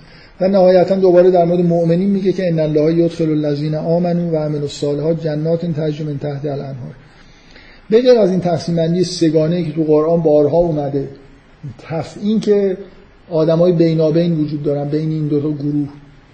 نکته ای که اینجا توی محتوای این سوره این تقسیم بندی سگانه رو یه جوری موجه می‌کنه اینه که چون اساس استدلالی که در مورد قیامت توی همین آیات هم هست مثلا ذالک به ان الله هو الحق و انه یحیی الموتا اینکه اصلا چرا ما همه حرفایی که زدیم اساسش اینه که چرا ما می‌فهمیم که جهان دیگه ای باید باشه؟ برای اینکه به معنای آمیانه مثلا حق به حقدار برسه جهان حق نداره. شما هر جاشو که نگاه کنید همه جا بر اساس حقه. و این اصناف سگانه ای که می‌بینید تو این زندگی محدود این دنیایشون به اون چیزی که حقشون هست نمی‌رسن. اینجوری نیست که مؤمن راحت زندگی بکنه. اونی که نمی‌دونم کافره زندگی خیلی بدی داشته باشه. اصلا اینجوری نیست. مدار به اون کارهایی که آدم انجام آدما انجام میدن نتایجش رو بلافاصله نمی‌بینن. یه نفر ممکنه همین الان مال یتیم و خورده خیلی هم کیف کرده. و یه نفر هم به تمام اموال خودش بخشیده در فقر داره یه جور زجر می‌کشه. حالا اینکه در درونشون نمی‌دونم معنویت هست. اون معنویت برای اون آدمی که اهل معنویت نیست بود و نبودش خیلی هم ممکنه چیز نباشه زجرآور نباشه. ممکنه من خودم یه آدمی هستم فکر کنم خودم خیلی با معنویت عادت کردم. فکر کنم اگه این معنویت رو نداشته باشم چقدر زندگی تلخ میشه. آدمایی هستن که اصلا تجربه اینجوری معنوی بودن ندارن. هیچ احساس معنوی ندارن. زندگیشون هم خیلی تلخ نیست. خیلی هم خوب دارن زندگی می‌کنن. یعنی احساس درونیشون احساس بدی نیست. مناسبت که جدای از اینکه کلا این اقسام سگانه رو قرآن ذکر می‌کنه خود این موضوع در واقع توی قرآن موضوعیت داره اینکه این مثل ادامه اون برهان میمونه که این نگاه کنید که مردم با هم چه فرق چقدر فرق دارن و بعد توی آیات بعدی میگه که خداوند بین اینا حکم می‌کنه اینا رو از هم دیگه تو اون دنیا جدا می‌کنه و اونایی که حقشونه مثلا میان این ور اونایی که حقشون نیست میان اون اینکه این یه جور نمایشیه که به نگاه کنید توی زمین که مردم چقدر با هم فرق دارن و بنابراین یه روزی باید اینا از هم جدا بشن. اگه مدار جهان حق و حق مداریه باید شما ببینید که این آدمایی که خوب زندگی کردن و اون آدمایی که بد زندگی کردن نه تنها خودشون چیزی نمیفهمیدن بلکه مردم رو هم گمراه می‌کردن و از حقیقت دور می‌کردن. در واقع مردم بنا به نزدیک و دور بودنشون با حقیقت باید یه جوری انگار تقسیم بندی بشن. و اساس آخرت همینه. روزیه که حق و حقیقت جلوه می‌کنه. باطل ها از بین میرن. باطل به اون دنیا راهی نداره. اینه که اون آدمی که به حقیقت نزدیکه تو بهش قرار می‌گیره آدمایی که از حقیقت دورن و بر مبنای حقیقت عمل نکردن توی جای بدی قرار می‌گیره. این بدونی که من بخوام وارد جزئیات بشم خیلی حسم این نیست که لازم وارد جزئیات شد. اینو دارم روش تاکید می‌کنم که این بیان این سه و اون چیزایی که بعدش میاد یه جور ادامه اون استدلال هم می‌تونه حساب بشه. مثل نمایشی از این که ببینید که آدما بر حسب دور و نزدیک بودن بر از حقیقت پذیرفتن نپذیرفتن یا بینابین بودن می‌تونید بهشون نگاه کنید و اینا باید تکلیفشون یه روز روشن بشه و یه خود جلوتر میگه که ان و کذالک انزلنا ببخشید. میگه که ان الله یفصل بینهم یوم القیامه. ان الله علی کل شیء شهید. خداوند یه روز اینا رو از هم دیگه جدا می‌کنه. حقایق ظاهر میشه. الان اون آدمی که بینابینه بین این آدمایی که اینوره ولی شبیه آدمایی که واقعیتش حقیقتش مثل کفاره ولی بین مؤمنین داره زندگی. اینو واقعا جدا بشه دیگه. یه جوری انگار از صف مؤمنین باید جدا بشه به سمت اونا. برای که درونش چیز دیگه ای داره. خب بریم سراغ این آیه‌ای که یه خورده خوندن و فهمیدنش ممکنه راحت نباشه. من کان یظن لن ینصره الله فی الدنیا و الاخره. فلیمدد به سبب الى السما ثم لیخت فلینظر هل یذهبن کیده ما یغیظ میگه حالا کسایی که گمان دارن که خداوند یاریشون نمی‌کنه در دنیا و آخرت مشکل اینه که اصلا یعنی چی؟ عبارت یعنی چی؟ فلیم دود به سبب الی السما ریسمانی رو به آسمان یا به سقف یا به سمت بالا ببرند ثم الیخت سپس قطعش کنن فلینظر هل یذهبن کیده ما یغیظ بنگرند آیا این کیدی که کردن اون غیز درونیشون رو خشمشون رو فرو می نشونه اصلا سما یعنی چی؟ سبب یعنی چی؟ اینجا اختلاف بین ترجمه ها حتی نه فهم آیه. یعنی چی که یه مثلا یه ترجمه می‌تونه همین باشه که گفتم. ریسمانی رو به سقف ببندن و قطعش کنن. آخرش میگه ببینن آیا این کاری که کردن خشمشون رو مثلا فرو می‌بره. اون قسمت آخرش تقریبا توافق وجود داره دوباره نمیگم. اینکه سما اینجا یعنی چی؟ می‌تونه سقف باشه می‌تونه آسمان باشه. و می‌تونه سما اصولا هر چیزی که در بلندی قرار داره سما. یعنی از جمله آسمان. سما می‌تونه به معنی چیز دیگه که در بالای سر ما هستن باشه. می‌تونه اینجوری باشه که ریسمانی رو به سمت آسمان ببرن یا ریسمانی رو به سقف ببندن یا ریسمانی رو به سمت بلندی ببرن. بالای سرشون مثلا یه جوری قرار بدن. ثم یخته اختلاف سر اینه که یعنی که خودشون خفه کنن نفس خودشون رو قطع بکنن. یه عده میگن معنیش اینه که یه ریسمانی رو به صف ببندن بندازن دور گردن خودشون رو دار بزنن ببینن حالا هل یصحبن کید هما یغیز؟ آیا این کاری که کردن خشمشون رو فرو میشونه که خیلی ترجمه عجیبیه دیگه. ثم یخته یعنی نفس خودشون رو قطع بکنن نه اون تناب رو. آدم احساس می‌کنه همینجوری که می‌خونه اگه نخواد تعبیر خاصی بکنه اصطلاح به که یه اصطلاح خاصی مثلا تو عربیه به نظر میاد که قطع کردن باید به همون چیز باشه. مفعولش همون تناب باشه. یه ترجمه اینه که خودشون به دار بزنن. یه ترجمه هم اینه که ریسمانی رو مثلا به سقف ببندن یا بلندی ببرن و قطعش کنن. حالا هر چی که هست این چه ربطی به قبل و بعدش داره؟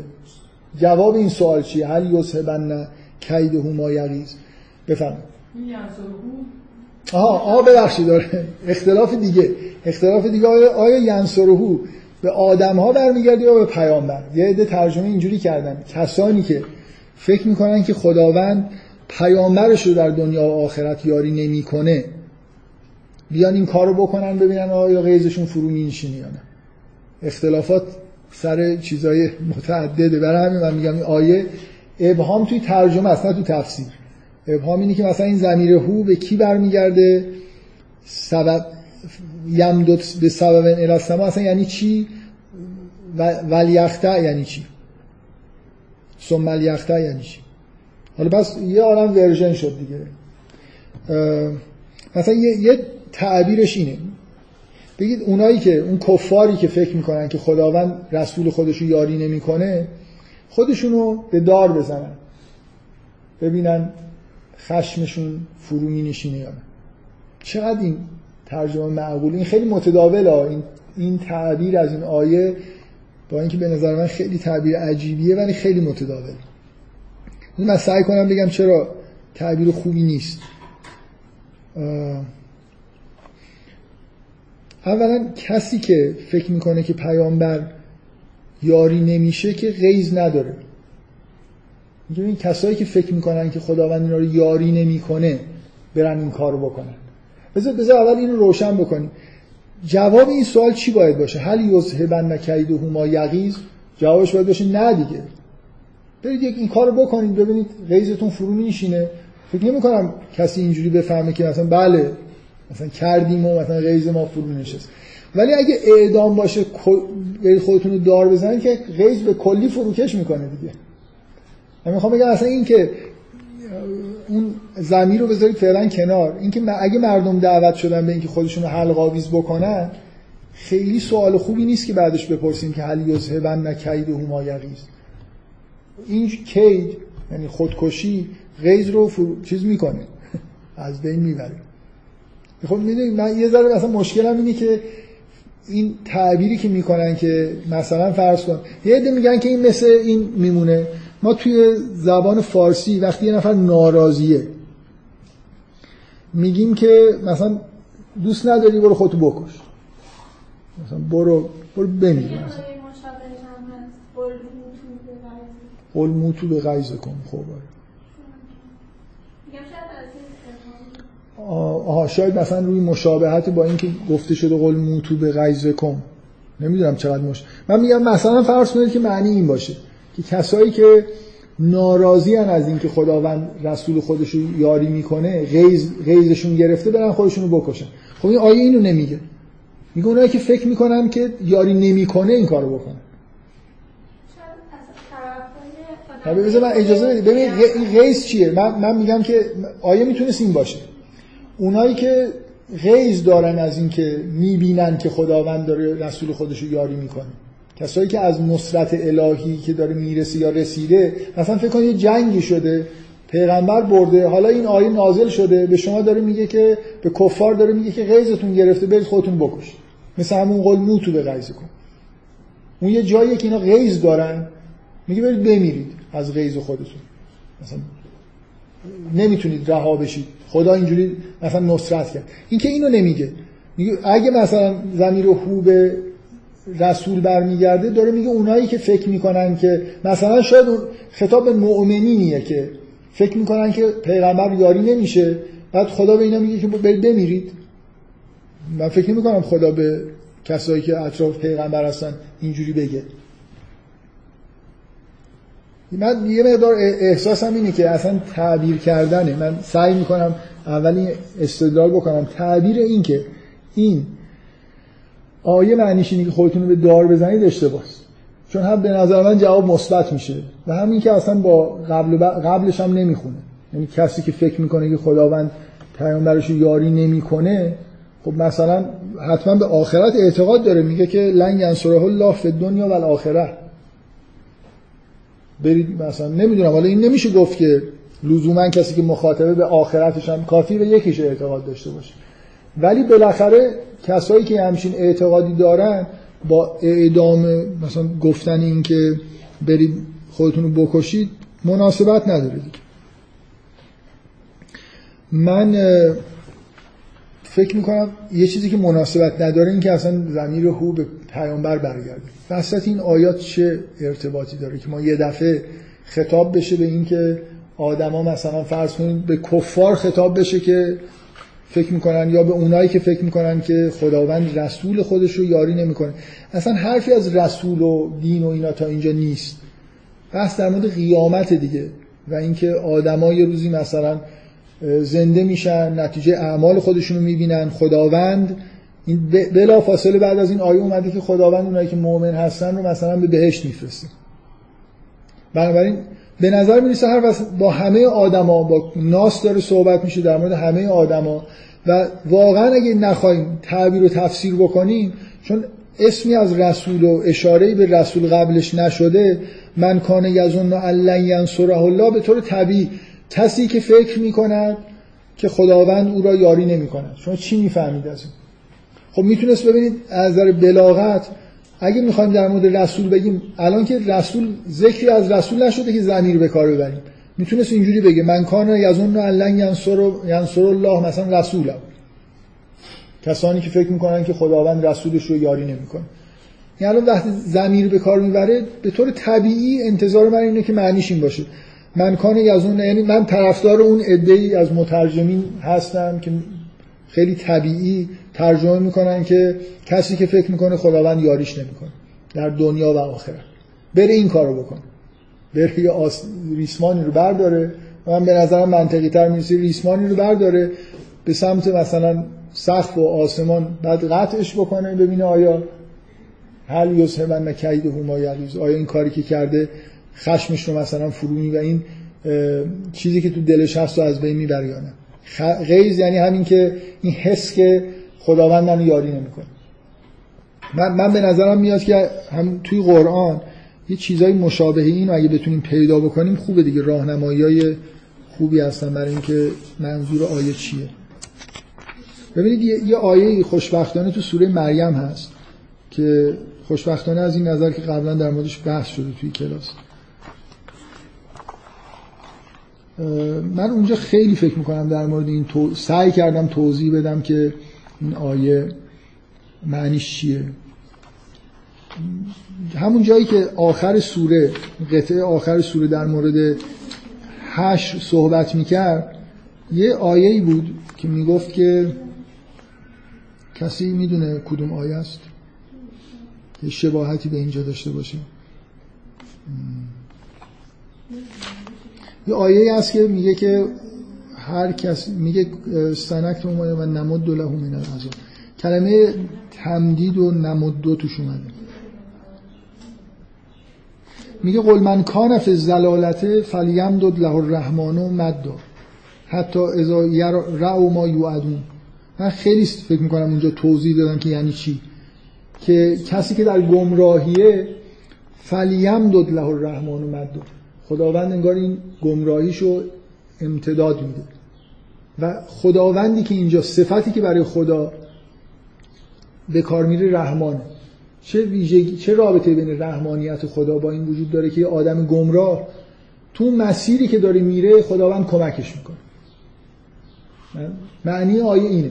یه آدمی که گمراه هستم یه چیزی می‌خواد. از مثلا یه خواسته های دنیایی داره. بارها تو قرآن مثلا یه همچین حرفایی شما دیدید که اگه یه نفر دنیا رو بخواد بهش میده این یکی از وجوه رحمانیت خدا اینه که هر کسی هر چی می‌خواد بهش میده. یه کسی تو اون جهت تو این جهت داره میره. خداوند در همون جهت کمکش می‌کنه. ممکنه مرتب بهش هدایت هایی برسونی که اصلا راحت غلطه. ولی اینجوری نیست که خداوند مثلا جلوی یه آدم گمراه رو بگیره به اهداف دنیوی خودش نرسه. که آدم پول می‌خواد حالا خیلی هم براش مشروع بودن و مشروع نبودن مهم نیست. واقعا اگه بخواد حس من اونجا در اندازه کافی حرف زدم که این خواستن یعنی چی؟ لزوما هر کسی که به چیزی به زبان بیاره خواستن نیست. وجود یه نفر وقتی یه چیزی نیاز داره و متقاضیش هست رحمانیت خدا اصلا یعنی همین.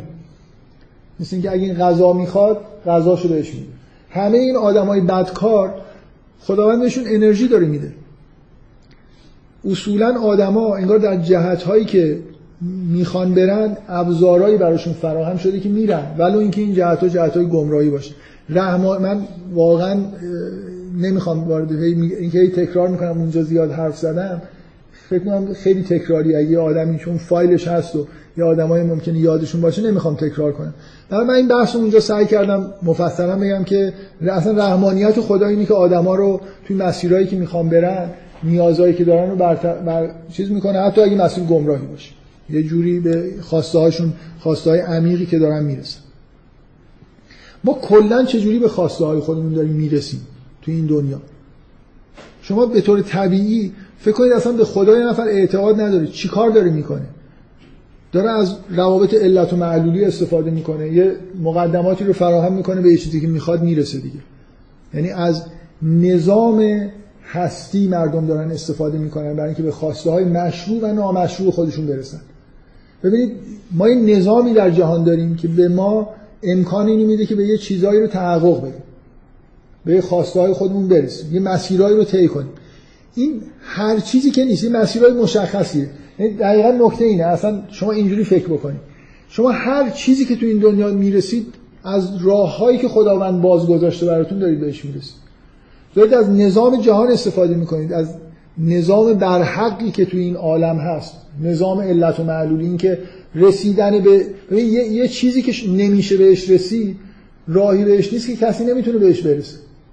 شما دقیقا به چیزایی می‌رسید که راههایی قرار داده شده. مثل اینکه فکر کنید دنیا مثل جغرافیاییه. خداوند یه راههایی تعبیه کرده. شما مثلا فرض کنید نمی‌تونید به اندازه یه کوه بشید. این راهی براش وجود نداره تو این نظام هستی. ولی می‌تونید مثلا برید پرورش اندام کار بکنید مثلا به اندازه آرنولد بشید. حالا کسی که آرنولد شده خب من میگم که فلیم دو له الرحمن و مد حالا نمی‌خوام بگم آرنولد شدن جز گمراهیه چون اونجا من کان فی زلاله است. کلا دیگه شما یه, یه راههایی بازه از اون راه ها استفاده می‌کنید از یه اهرمای استفاده می‌کنید یه خواسته هایی رو در واقع برآورده می‌کنید. ما کلا به خواسته های خودمون می‌رسیم و تمام اینا هر چیزی که شما بهش می‌رسید می‌تونید بگید که خداوند شما رو یاری کرده به چیزی رسیدید این حتی اگه گمراهید حتی اگه کافری. نصرت الهی نیست که از نصرت الهی در دنیا فقط شامل مؤمنی نیست. رحمان رحمانیت خدا همه رو یاری می‌کنه در رسیدن به خواسته های خودشون. اون آیه سوره مریم به وضوح اینو داره میگه. من فکر می‌کنم شاید اشتباهی که تو فهم اون ینصره الله فی دنیا و الاخره پیش اومده نصرت رو به یه معنای خیلی معنوی که مخصوص مؤمنینه می‌گیرن. بنابراین احساسشون اینه که خب این آیه چجوری می‌تونه من کان یظن لن ینصره الله؟ خب یه خورده عجیبه دیگه. کفار که اصلا نصرت نمیشن از طرف خدا. پس این باید مثلا مخصوص کسی باشه که لایق نصرت الهی من فکر می‌کنم که این اشتباهه. خود در اون نصرت الهی یه نصرت خاص الهی ممکنه مخصوص مؤمنین باشه ولی خداوند همه ما رو داره یاری می‌کنه. چه مؤمن باشیم چه نباشیم. همین که شما به خواسته های خودتون میره بابا یه نفر به یه چیزی می‌رسه مگه غیر اینی که از طریق خدا رسیده؟ فرق می‌کنه. هر چیزی رزق و روزی که کفار می‌خورن مگه از شیطان بهشون میده؟ خدا بهشون میده. پس مشمول نصرت الهی هم دیگه رفت یه آدمی که با ایمان یا بی ایمان میره از خونش بیرون و چیزی به دست میاره و میاد. خداوند نصرتش کرده. خدا همه رو نصرت می‌کنه. رحمانیت خداوند ناصر همه است. ولی یه نوع نصرت مخصوص مؤمنین و دیگران هم داره. من فکر می‌کنم که معنی آیه اینجوری اینجوری میشه آیه رو فهمید. که شما به طور م... همه آدما تحت نصرت الهی هم. همه آدما یه اهدافی رو تعقیب می‌کنن و خداوند یاریشون می‌کنه که به اون اهداف برسن. حتی اگه گمراهن و این چجوری به دست میاد این نصرت الهی؟ چجوری در واقع این نصرت الهی رو شما می‌تونید بگید که یعنی چی؟ یعنی اینکه تو خداوند یه نظامی خلق کرده و همه کارهایی که ما داریم انجام میدیم توی این نظامیه که خداوند خلق کرده. من اگه کافرم باشم یه قلاب بندازم توی دریا ماهی بگیرم دارم از راهی که خدا برای رزق قرار داده استفاده می‌کنم ماهی رو خدا خلق کرده این راه رو خدا قرار داده من, من می‌تونم این کار رو انجام بدم. نمی‌تونم بگیرم بخوابم توی خواب ماهی ببینم بعد ماهی خوابم رو مثلا سرخ کنم بخورم سیر بشم تو بیداری. اون راه خدا قرار نداده. هر کاری نمی‌تونید بکنید. همه کسایی که تو این دنیا هستن به طور مداوم چه ایمان داشته باشن چه نداشته باشن وقتی معقول دارن رفتار می‌کنن. یعنی از نظام علت و معلولی موجود دارن استفاده می‌کنن دارن طلب یاری از خدا می‌کنن و خداوندم کمکشون می‌کنه به طور طبیعی. آدمی که داره قلاب میندازه توی دریا یا تور میندازه که ماهی بگیره داره از نظام الهی استمداد می‌کنه برای رزق خودش و خداوندم بهش یاری می‌کنه و رزق خودشو می‌خوره. مادامی که شما توی این دنیا دارید از نظام علت و معلولی معقول از اون عقلی که بر عالم در واقع حکمرانه استفاده می‌کنید برای رسیدن به اهدافتون دارید چه بخواید چه نخواهید چه اعتقاد داشته باشید چه نداشته باشید دارید از خداوند یاری می‌گیرید و خداوندم یاریتون می‌کنه. خداوند کسی رو یا... یه مؤمنی که به جای اینکه بره قلاب بندازه دعا می‌کنه ممکنه خدا یاریش نکنه اتفاقا. راش اونه باید بری دنبال رزق رزق تو به دست بیاری. نمیشه با تو خونه بشینی مثل حضرت مریم؟ آره یه مورد خداوند به دلیلی اون رزق داد.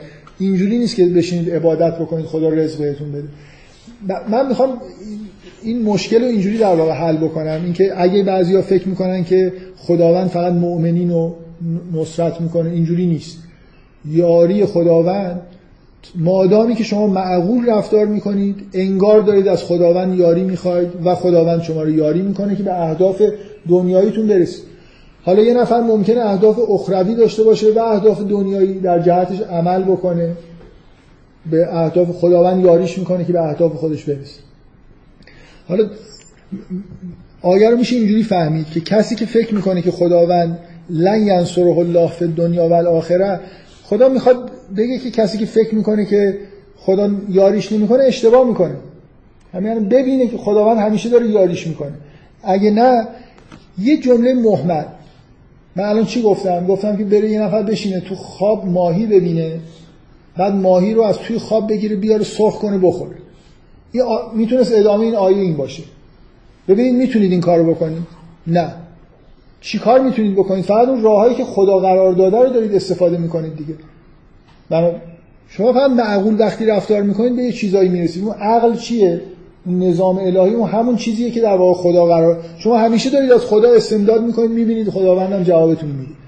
میگه که میگه اگه فکر می‌کنید خدا شما رو یاری نمی‌کنه یه کار محمل رو پیشنهاد می‌کنه. یا مثلا تنابی رو به سخت ببندید بعد قطعش بکنید ببینید چی میشه. هیچی نمیشه. از بین هزاران هزار کاری که آدما می‌تونن انجام بدن و به هیچ نتیجه ای نمی‌رسه یه راههای خاصی است که خدا قرار داده که اونا به نتیجه می‌رسه. اون راههایی که م... کارهای معقول رو انجام دادن کارهای با معنی انجام دادن. ایناست که در واقع مشمول نصرت الهیه. همین نصرت الهی. برای مثلا توی دنیا معنی یاری خدا همین. شما مثلا همون تناب بردارید یه کار دیگه باش بکنید یه چیزی به دست میارید اینجا خداوند شما رو یاری کرد. اگه کارهای محمل انجام بدید همین ببینید اینکه کار محمل وجود داره که به نتیجه نمی‌رسه. کارهایی وجود داره که به نتیجه می‌رسه. کارهای معقولی که به نتیجه می‌رسن. این معنی نصرت الهی توی دنیاست. شما در اون جهت ها و راههایی که خدا قرار داده توی دنیا برید خداوند کمکتون می‌کنه. اگه نه کارهای عجیب و غریب بکنید خداوند کمکتون نمی‌کنه. همین که یه راههایی هست که به نتیجه نمی‌رسه معنیش اینه که شما هر چیزی بخواید که نمیشه. تو اون راهی که خدا قرار داده فقط اونجا به نتیجه می‌رسید. نظام دنیا راه ها رو محدود کرده برای به دست آوردن رزق برای رسیدن به بعضی از خواسته ها نتیجهش اینه که اونا دقیقا وقتی تبعیت می‌کنید از اون قانون های منطقی و عقلانی اونجا یاری میشید جای دیگه نمیشید. خداوند همون حق و عقلانیتیه که انگار در دنیا وجود داره. شما همیشه دارید از اون استفاده می‌کنید. یه من به نظرم این جمله دقیقا همین جوریه معنیش اینه که یه کار محمل و بیمعنی رو داره میگه که انجام بدید. مثلا تنابی رو به سقف ببندید و قطعش بکنید. خود جمله هم خیلی همچین معنی روشنی نداره خوبه. میگم من فکر می‌کنم ادامه این حرفایی که من زدم می‌تونست این باشه که برید بخوابید تو خواب ماهی ببینید بعد ببینید می‌تونید ماهی رو سرخ کنید. نه. اینکه نص... همین الان شما دارید از نصرت الهی استفاده می‌کنید. وقتی کار معقول انجام می‌دید و به نتیجه می‌رسید. کارهای نامعقول و مهمل به هیچ نتیجه ای نمی‌رسن. فرق نمی‌کنه. یعنی این ربطی به این نداره که آدما کافرن. توی این دنیا نصرت الهی عامه به دلیل رحمانیت خدا. ولی تو اون دنیا نتایج کاملا مشخصی دیگه. چه کارهایی باید تو این دنیا بکنید که تو اون دنیا نتیجه داشته باشه؟ اونا اون کارهایی که از طریق ایمان در واقع بهش می‌رسید. بدون ایمان نمی‌تونید بهش برسید. من, من به نظرم من دارم سعی می‌کنم یه چیزی به مجموعه حرفایی که زده شده که به نظر خودم نزدیکتر میاد و اضافه بکنم. خیلی هم چیز ندارم واقعا. بگم با قطعیت دارم میگم که این آیه یعنی این. فکر می‌کنم که منطقی تره که ینصره الله با توجه به مقدماتی که سوره داره به رسول ارجاع داده نشه این زمیر و فکر می‌کنم که اون کاری که اونجا خواسته شده اعدام کردن نیست. یه کار کاملا مهمل بستن مثلا یه تناب به سقف و بعد بریدنش. که هیچ چیزی ازش ب... من یه چیزی رو یه جایی ببندم. مثل اینکه یه چیز ما میگیم یه چیزی رو که رشتیم پنبه بکن. به چی می‌رسیم؟ به هیچ. و این خطاب به کسایی که فکر می‌کنن که داره بهشون میگه که اشتباه می‌کنید که خدا شما رو یاری نمی‌کنه. خدا همیشه داره شما رو یاری می‌کنه. تو همه کارهایی که دارید انجام می‌دید. عقل بهتون داده و از عقلتون استفاده می‌کنید. خداوندم تا وقتی دارید از عقلتون استفاده می‌کنید. یعنی مطابق خواست خدا مطابق با نظامات الهی که توی جهان مستقر هستن رفتار می‌کنید یاری میشید. اگه بیاید کارهای محمل بکنید یاری نمیشید. این می‌تونه یه تعبیری برای این آیه باشه. به نظر من از بقیه تعبیرهایی که شنیدم تعبیر نزدیکتری به سیاق این آیات و اینکه قیامت هم من اونجا توی اون سوره مریم سعی کردم بگم.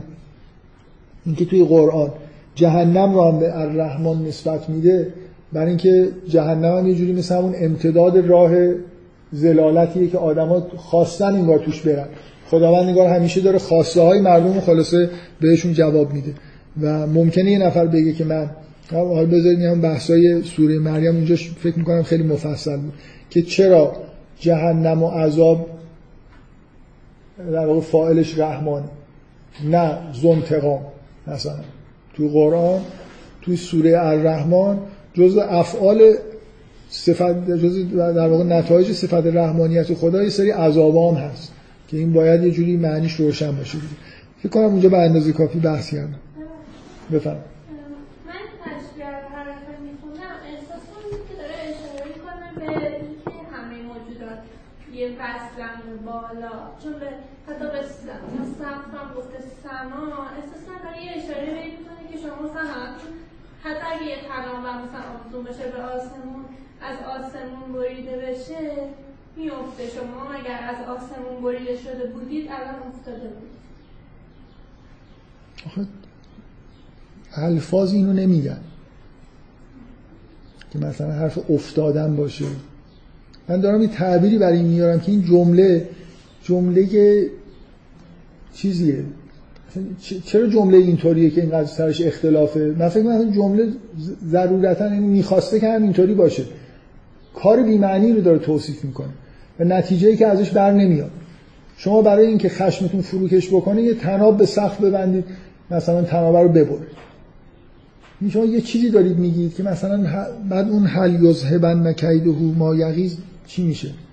حرف افتادن نیست. ممکنه حالا نمی‌دونم. من حسم اینه که کل این جمله که یه آدمی عصبانیه بره یه تنابی رو ببنده و قطع بکنه. هل یوسبن کید ما یغیز؟ نه. جوابش اینه که نه. شما وقتی یه کاری می‌کنید به یه نتیجه که می‌خواید می‌رسید که توی همون مجرای نصرت الهی باشید. و این همه کار هست که به هیچ نتیجه ای نمی‌رسن. ما ببین ما عادت کردیم که معقول رفتار بکنیم و نتیجه بگیریم و انگار نصرت الهی رو نمی‌بینیم. که همین اصلا این عقلی که ما داریم باش تشخیص میدیم که این کارو بکن که اونجوری بشه اینا همه جزء نصرت الهیه. نظامی در عالم هست که به یه نتایجی توش میشه رسید از یه راههایی و یه عقلی هم ما داریم که یه بارقه الهیه که راه ها رو به ما نشون میده. خب این نصرت الهیه دیگه من از اون راه با عقل خدا داد راهی رو که خدا قرار داده میرم به نتیجه می‌رسم. و اگه کارهای نامعقول انجام بدم به نتیجه نمی‌رسم. ما اینقدر کار نامعقول انجام نمیدیم که انگار روتین شده عادی شده برای ما. نمی‌فهمیم توی دنیای راه های خاصی به نتایج خاصی می‌رسن. و ما همیشه داریم از همون راه ها ما در مثلا چند میلیون راه می‌تونید پیشنهاد بکنید که به نتیجه به رزق نمی‌رسن. خب ما فکر نمی کنیم به اینا نمیریم بخوابیم ماهی بگیریم توی خواب. تازه من اینو می‌تونم بگم که برید یه تناب ببندید به صف قطعش بکنید ببینید سیر میشید. نمیشید. از بین میلیاردها مثلا فرضی که میشه برای رزق داشت ما چند تاشو که می‌دونیم به نتیجه می‌رسه از کجا می‌دونیم؟ از نصرت الهی که در درونمون داریم از کجاست که توی دنیا اصلا رزق وجود داره و یه راههایی برای رسیدنش؟ برای خاطر اینکه خداوند دنیا رو اینجوری خلق کرده. بنابراین خیلی واضحه که ما همیشه در واقع تحت نصرت الهی تو این دنیا هستیم. بنابراین چطور ممکنه یکی فکر بکنه که خداوند تو این دنیا یاریش نمی‌کنه؟ که همش یاری خداست. راهش اینه که برید یه کار محمل انجام بدید ببینید که خدا اونجا چیزی آیدتون نمیشه. نمی‌تونید غیظ خودتون رو می‌تونید برید قرص آرامخش بخورید. خداوند یاریتون می‌کنه که غیظتون برطرف بشه. ولی نمی‌تونید برید تناب به سقف ببندید ببریدش مثلا. بفرمایید. چیزی که شما گفتید با سوال هست که غیظتون برطرف میشه یعنی آخرش قراره این تجربه رو بکنیم می‌بینیم که مثلا فایده نداشت ولی آخرش باز غیظه برطرف میشه دیگه. من می‌بینم که این کار کردم غیظ برطرف نشد ولی همین به من همین حسا میده که یعنی باید می‌خواد مشکل حل کنه دیگه. می‌خواد اون تفکر اشتباه رو برطرف بکنه نه اینکه غیظ شما رو برطرف کنه. غیظ شما به چه معنی گرفتیم؟ من مثل گوشی گرسنگی. تو غیظ داری؟ نه اینکه از غیظت گرفته که خدا نمی‌دونم رسولش یاری می‌کنه یا نمی‌کنه تو غیظ داری؟ برو یه سخت به یه چیزی تناب ببند ببر. غیظت برطرف میشه؟ نه. آها یعنی این چیز کلی گرفت کلی گرفتم آره. مثلا آیا شکمت سیر میشه؟ اگه تناب به سقف ببندی و به پارش بکنی نه. نه من, من میگم تو ترجمه ها اینجوری میگن. من من موافق نیستم با اینکه این غیظم به مثلا اینکه خدا آخه یعنی چی؟ مثلا آدم ها غیظ اینو دارن که فکر می‌کنن. این خیلی بده. فکر می‌کنن خود اونایی که فکر می‌کنن که خدا پیامبرش رو یاری نمی‌کنه برن این کارو بکنن. کفار که غیظ ندارن. پس این فقط خطاب میشه به مؤمنینی که فکر می‌کنن خدا پیامبرش رو یاری نمی‌کنه. بعد برن میگن برن خودشون رو دار بزنن برن بمیرن. خیلی عجیبه به نظر من. جور در بفهم بقیه قرآن چجوری استفاده شده؟ یعنی همین معنی جنرالی که شما میگین استفاده شده که هر کسی ممکنه یاری بشه. خداوند به طور مداوم میگه که خداوند مؤمنین رو یاری می‌کنه. خب, خب. ولی مثلا صفت صفت ناصر برای خداوند عامه دیگه. خداوند آدم ها رو مثلا خداوند کفار رو در اینکه رزق به دست بیارن نصرت می‌کنه. یاری, کرد... یاری کردن یعنی چی؟ من در مورد یاری کردن و حرفی که شما می‌زنید مشکل ندارم که خدا یاری می‌کنه فقط صرف استعمالش تو قرآن می‌خوام بدونم که مثل که شما میگید سوره الرحمن مثلا این صفت به رحمان نسبت داده شده. می‌خوام بدونم که نصرت هم جای دیگه به غیر مؤمنین نسبت داده شده یا نه؟ من الان حضور ذهنم. و قبول دارم که اگه مثلا فرض کنید هیچ جا نباشه یه نه اینکه به هم بخوره ولی مثلا ممکنه این نفر بگه که چون در خود قرآن نصرت فقط اینجوری استعمال شده این یه چیزیه که با این تناقض نداره ولی مثل اینکه چون یه آیه یه واژه می‌تونه خب چهار جا یه جور استعمال بشه یه جا به یه معنای دیگه ای باشه. داریم تو قرآن این مثال. ولی بر علیه این تفسیره یعنی یه جوری مثلا زیاد باشه مثلا به جای 4 تا 20 جا باشه یه خورده آخه ببین نه شما وقتی میگید که اینکه هزار جا در قرآن اومده مثلا که خداوند مؤمنین رو یاری می‌کنه اینکه دلیل نمیشه که خداوند کسی دیگر یاری نمی‌کنه. همین که فلیم داد مثلا کسانی که فی زلاله هستن فلیم داد نمی‌دونم اینکه خداوند اینا رو در اون جهت امتداد میده مدد می‌کنه خب این هم یه جور از محتوای خداوند آدمای گمراه رو مدد می‌کنه. امداد الهی ممکنه به طور خاص خداوند مؤمنین امداد الهی شامل مؤمنین میشه. ولی تو قرآن مدد کردن الهی شامل همه موجودات حتی گمراه هست. من مفهوم قبول دارم. مثلا از واژه یاری کردن شما استفاده من حرفم اینه که اگه 100 بار توی قرآن 99 بارش آیه این باشه که خداوند مؤمنین رو نصرت خواهد کرد این معنیش نیست که نصرت مخصوص. مگر اینکه بگید آیه ای هست. که ان الله فقط مؤمنین رو یاری می‌کنه. کسی دیگر یاری بگی که نصرت تو قرآن فقط در اون نوع یاری برای مؤمنینه. وگرنه اینکه اغلب در مورد مؤمنین به کار برده شده در مورد پیامبر به کار برده شده خب آره. مثل اینکه مثلا این رحمت خداوند به دلیل رحمانیت شامل همه هست. کلا صفات خداوند اینجوریه. رحمت شامل همه هست به طور خاص شامل مؤمنین. ممکنه اکثر استعمال های قرآن رحمت ان الله بالمؤمنین مثلا رؤوف الرحیم. ولی ما می‌دونیم که یه رحمانیتی هم هست که از همه موجودات رو در بر گرفته بنابراین مثلا یه صفتی مثل یاری کردن مثلا نصرت یاری کردن یا معنی پیروزی مثلا توش نیست؟ یعنی واقعا یاری کردن ترجمه که می‌کنن یاری کردن. نایل شدن مثلا شما یه کسی رو یاری بکنید که به این نتیجه برسید. پی... حالا پیروزی می‌خواید اسمشو بذارید. به, به, نتیجه... به نتیجه رسیدن ها؟ مثبت توش نیست دیگه. یا خود پیروزی از نظر من نه دیگه. من من اینجوری دارم میگم که صفات الهی همیشه صفات مثلا رحمت الهی شامل همه هم هست. ولی به طور خاص توی مثلا توی جنگ خداوند مؤمنین رو یاری می‌کنه. گاهی هم نمی‌کنه. ولی اینجوری نیست که کفار مثلا انتظار داشته باشن که به دلیل کفرشون. یاری نمی‌کنه منظورم اینه که همیشه مؤمنین به نتیجه نمی‌رسن که. شرایطی که آماده باشه اون ممکن اون نصرت خاص الهی برسه یا نرسه. اصلا تو قرآن میگه که در مورد انبیا به اینقدر به تعویق میافتاد نصرت الهی اون نصرت خاصی که وعده داده شده بود که پیروز میشن در مقابل مخالفین خودشون که شک می‌کردن که این نصرت خلاصه می‌رسه یا نمی‌رسه. خب یه مثلا یه احتمال که اون نصرت خاص همین نصرت باشه. یعنی کلمه‌ای که برای اون چیز خاص استفاده میشه نصرت باشه. مثلا کلمه کلی تر رحمته که خب برای همه هست. بله. ولی اون رحمت خاص مثلا نصرت باشه دیگه. ما الان تو استعمال خودمون من کل جوابی که به شما میدم اینه. اگه همه موارد نصرت تو قرآن رو نگاه کنیم ببینیم همیشه در مورد مؤمنینه این تفسیر نابود نمیشه ولی بر علیهش.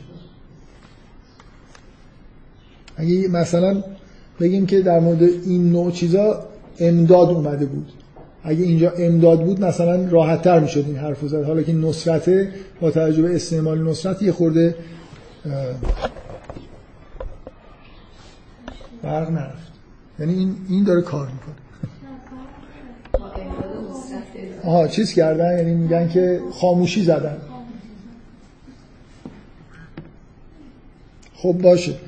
من فکر کنم خوب پیش رفتیم. مثلا یه چند تا آیه آخر این بخش رو بذاریم برای جلسه بعد. حالا اینجا هم تموم بکنیم. بعد نیست بریم نصرت رو توی قرآن نگاه کنیم ببینیم آیا همیشه اینجوری استعمال شده.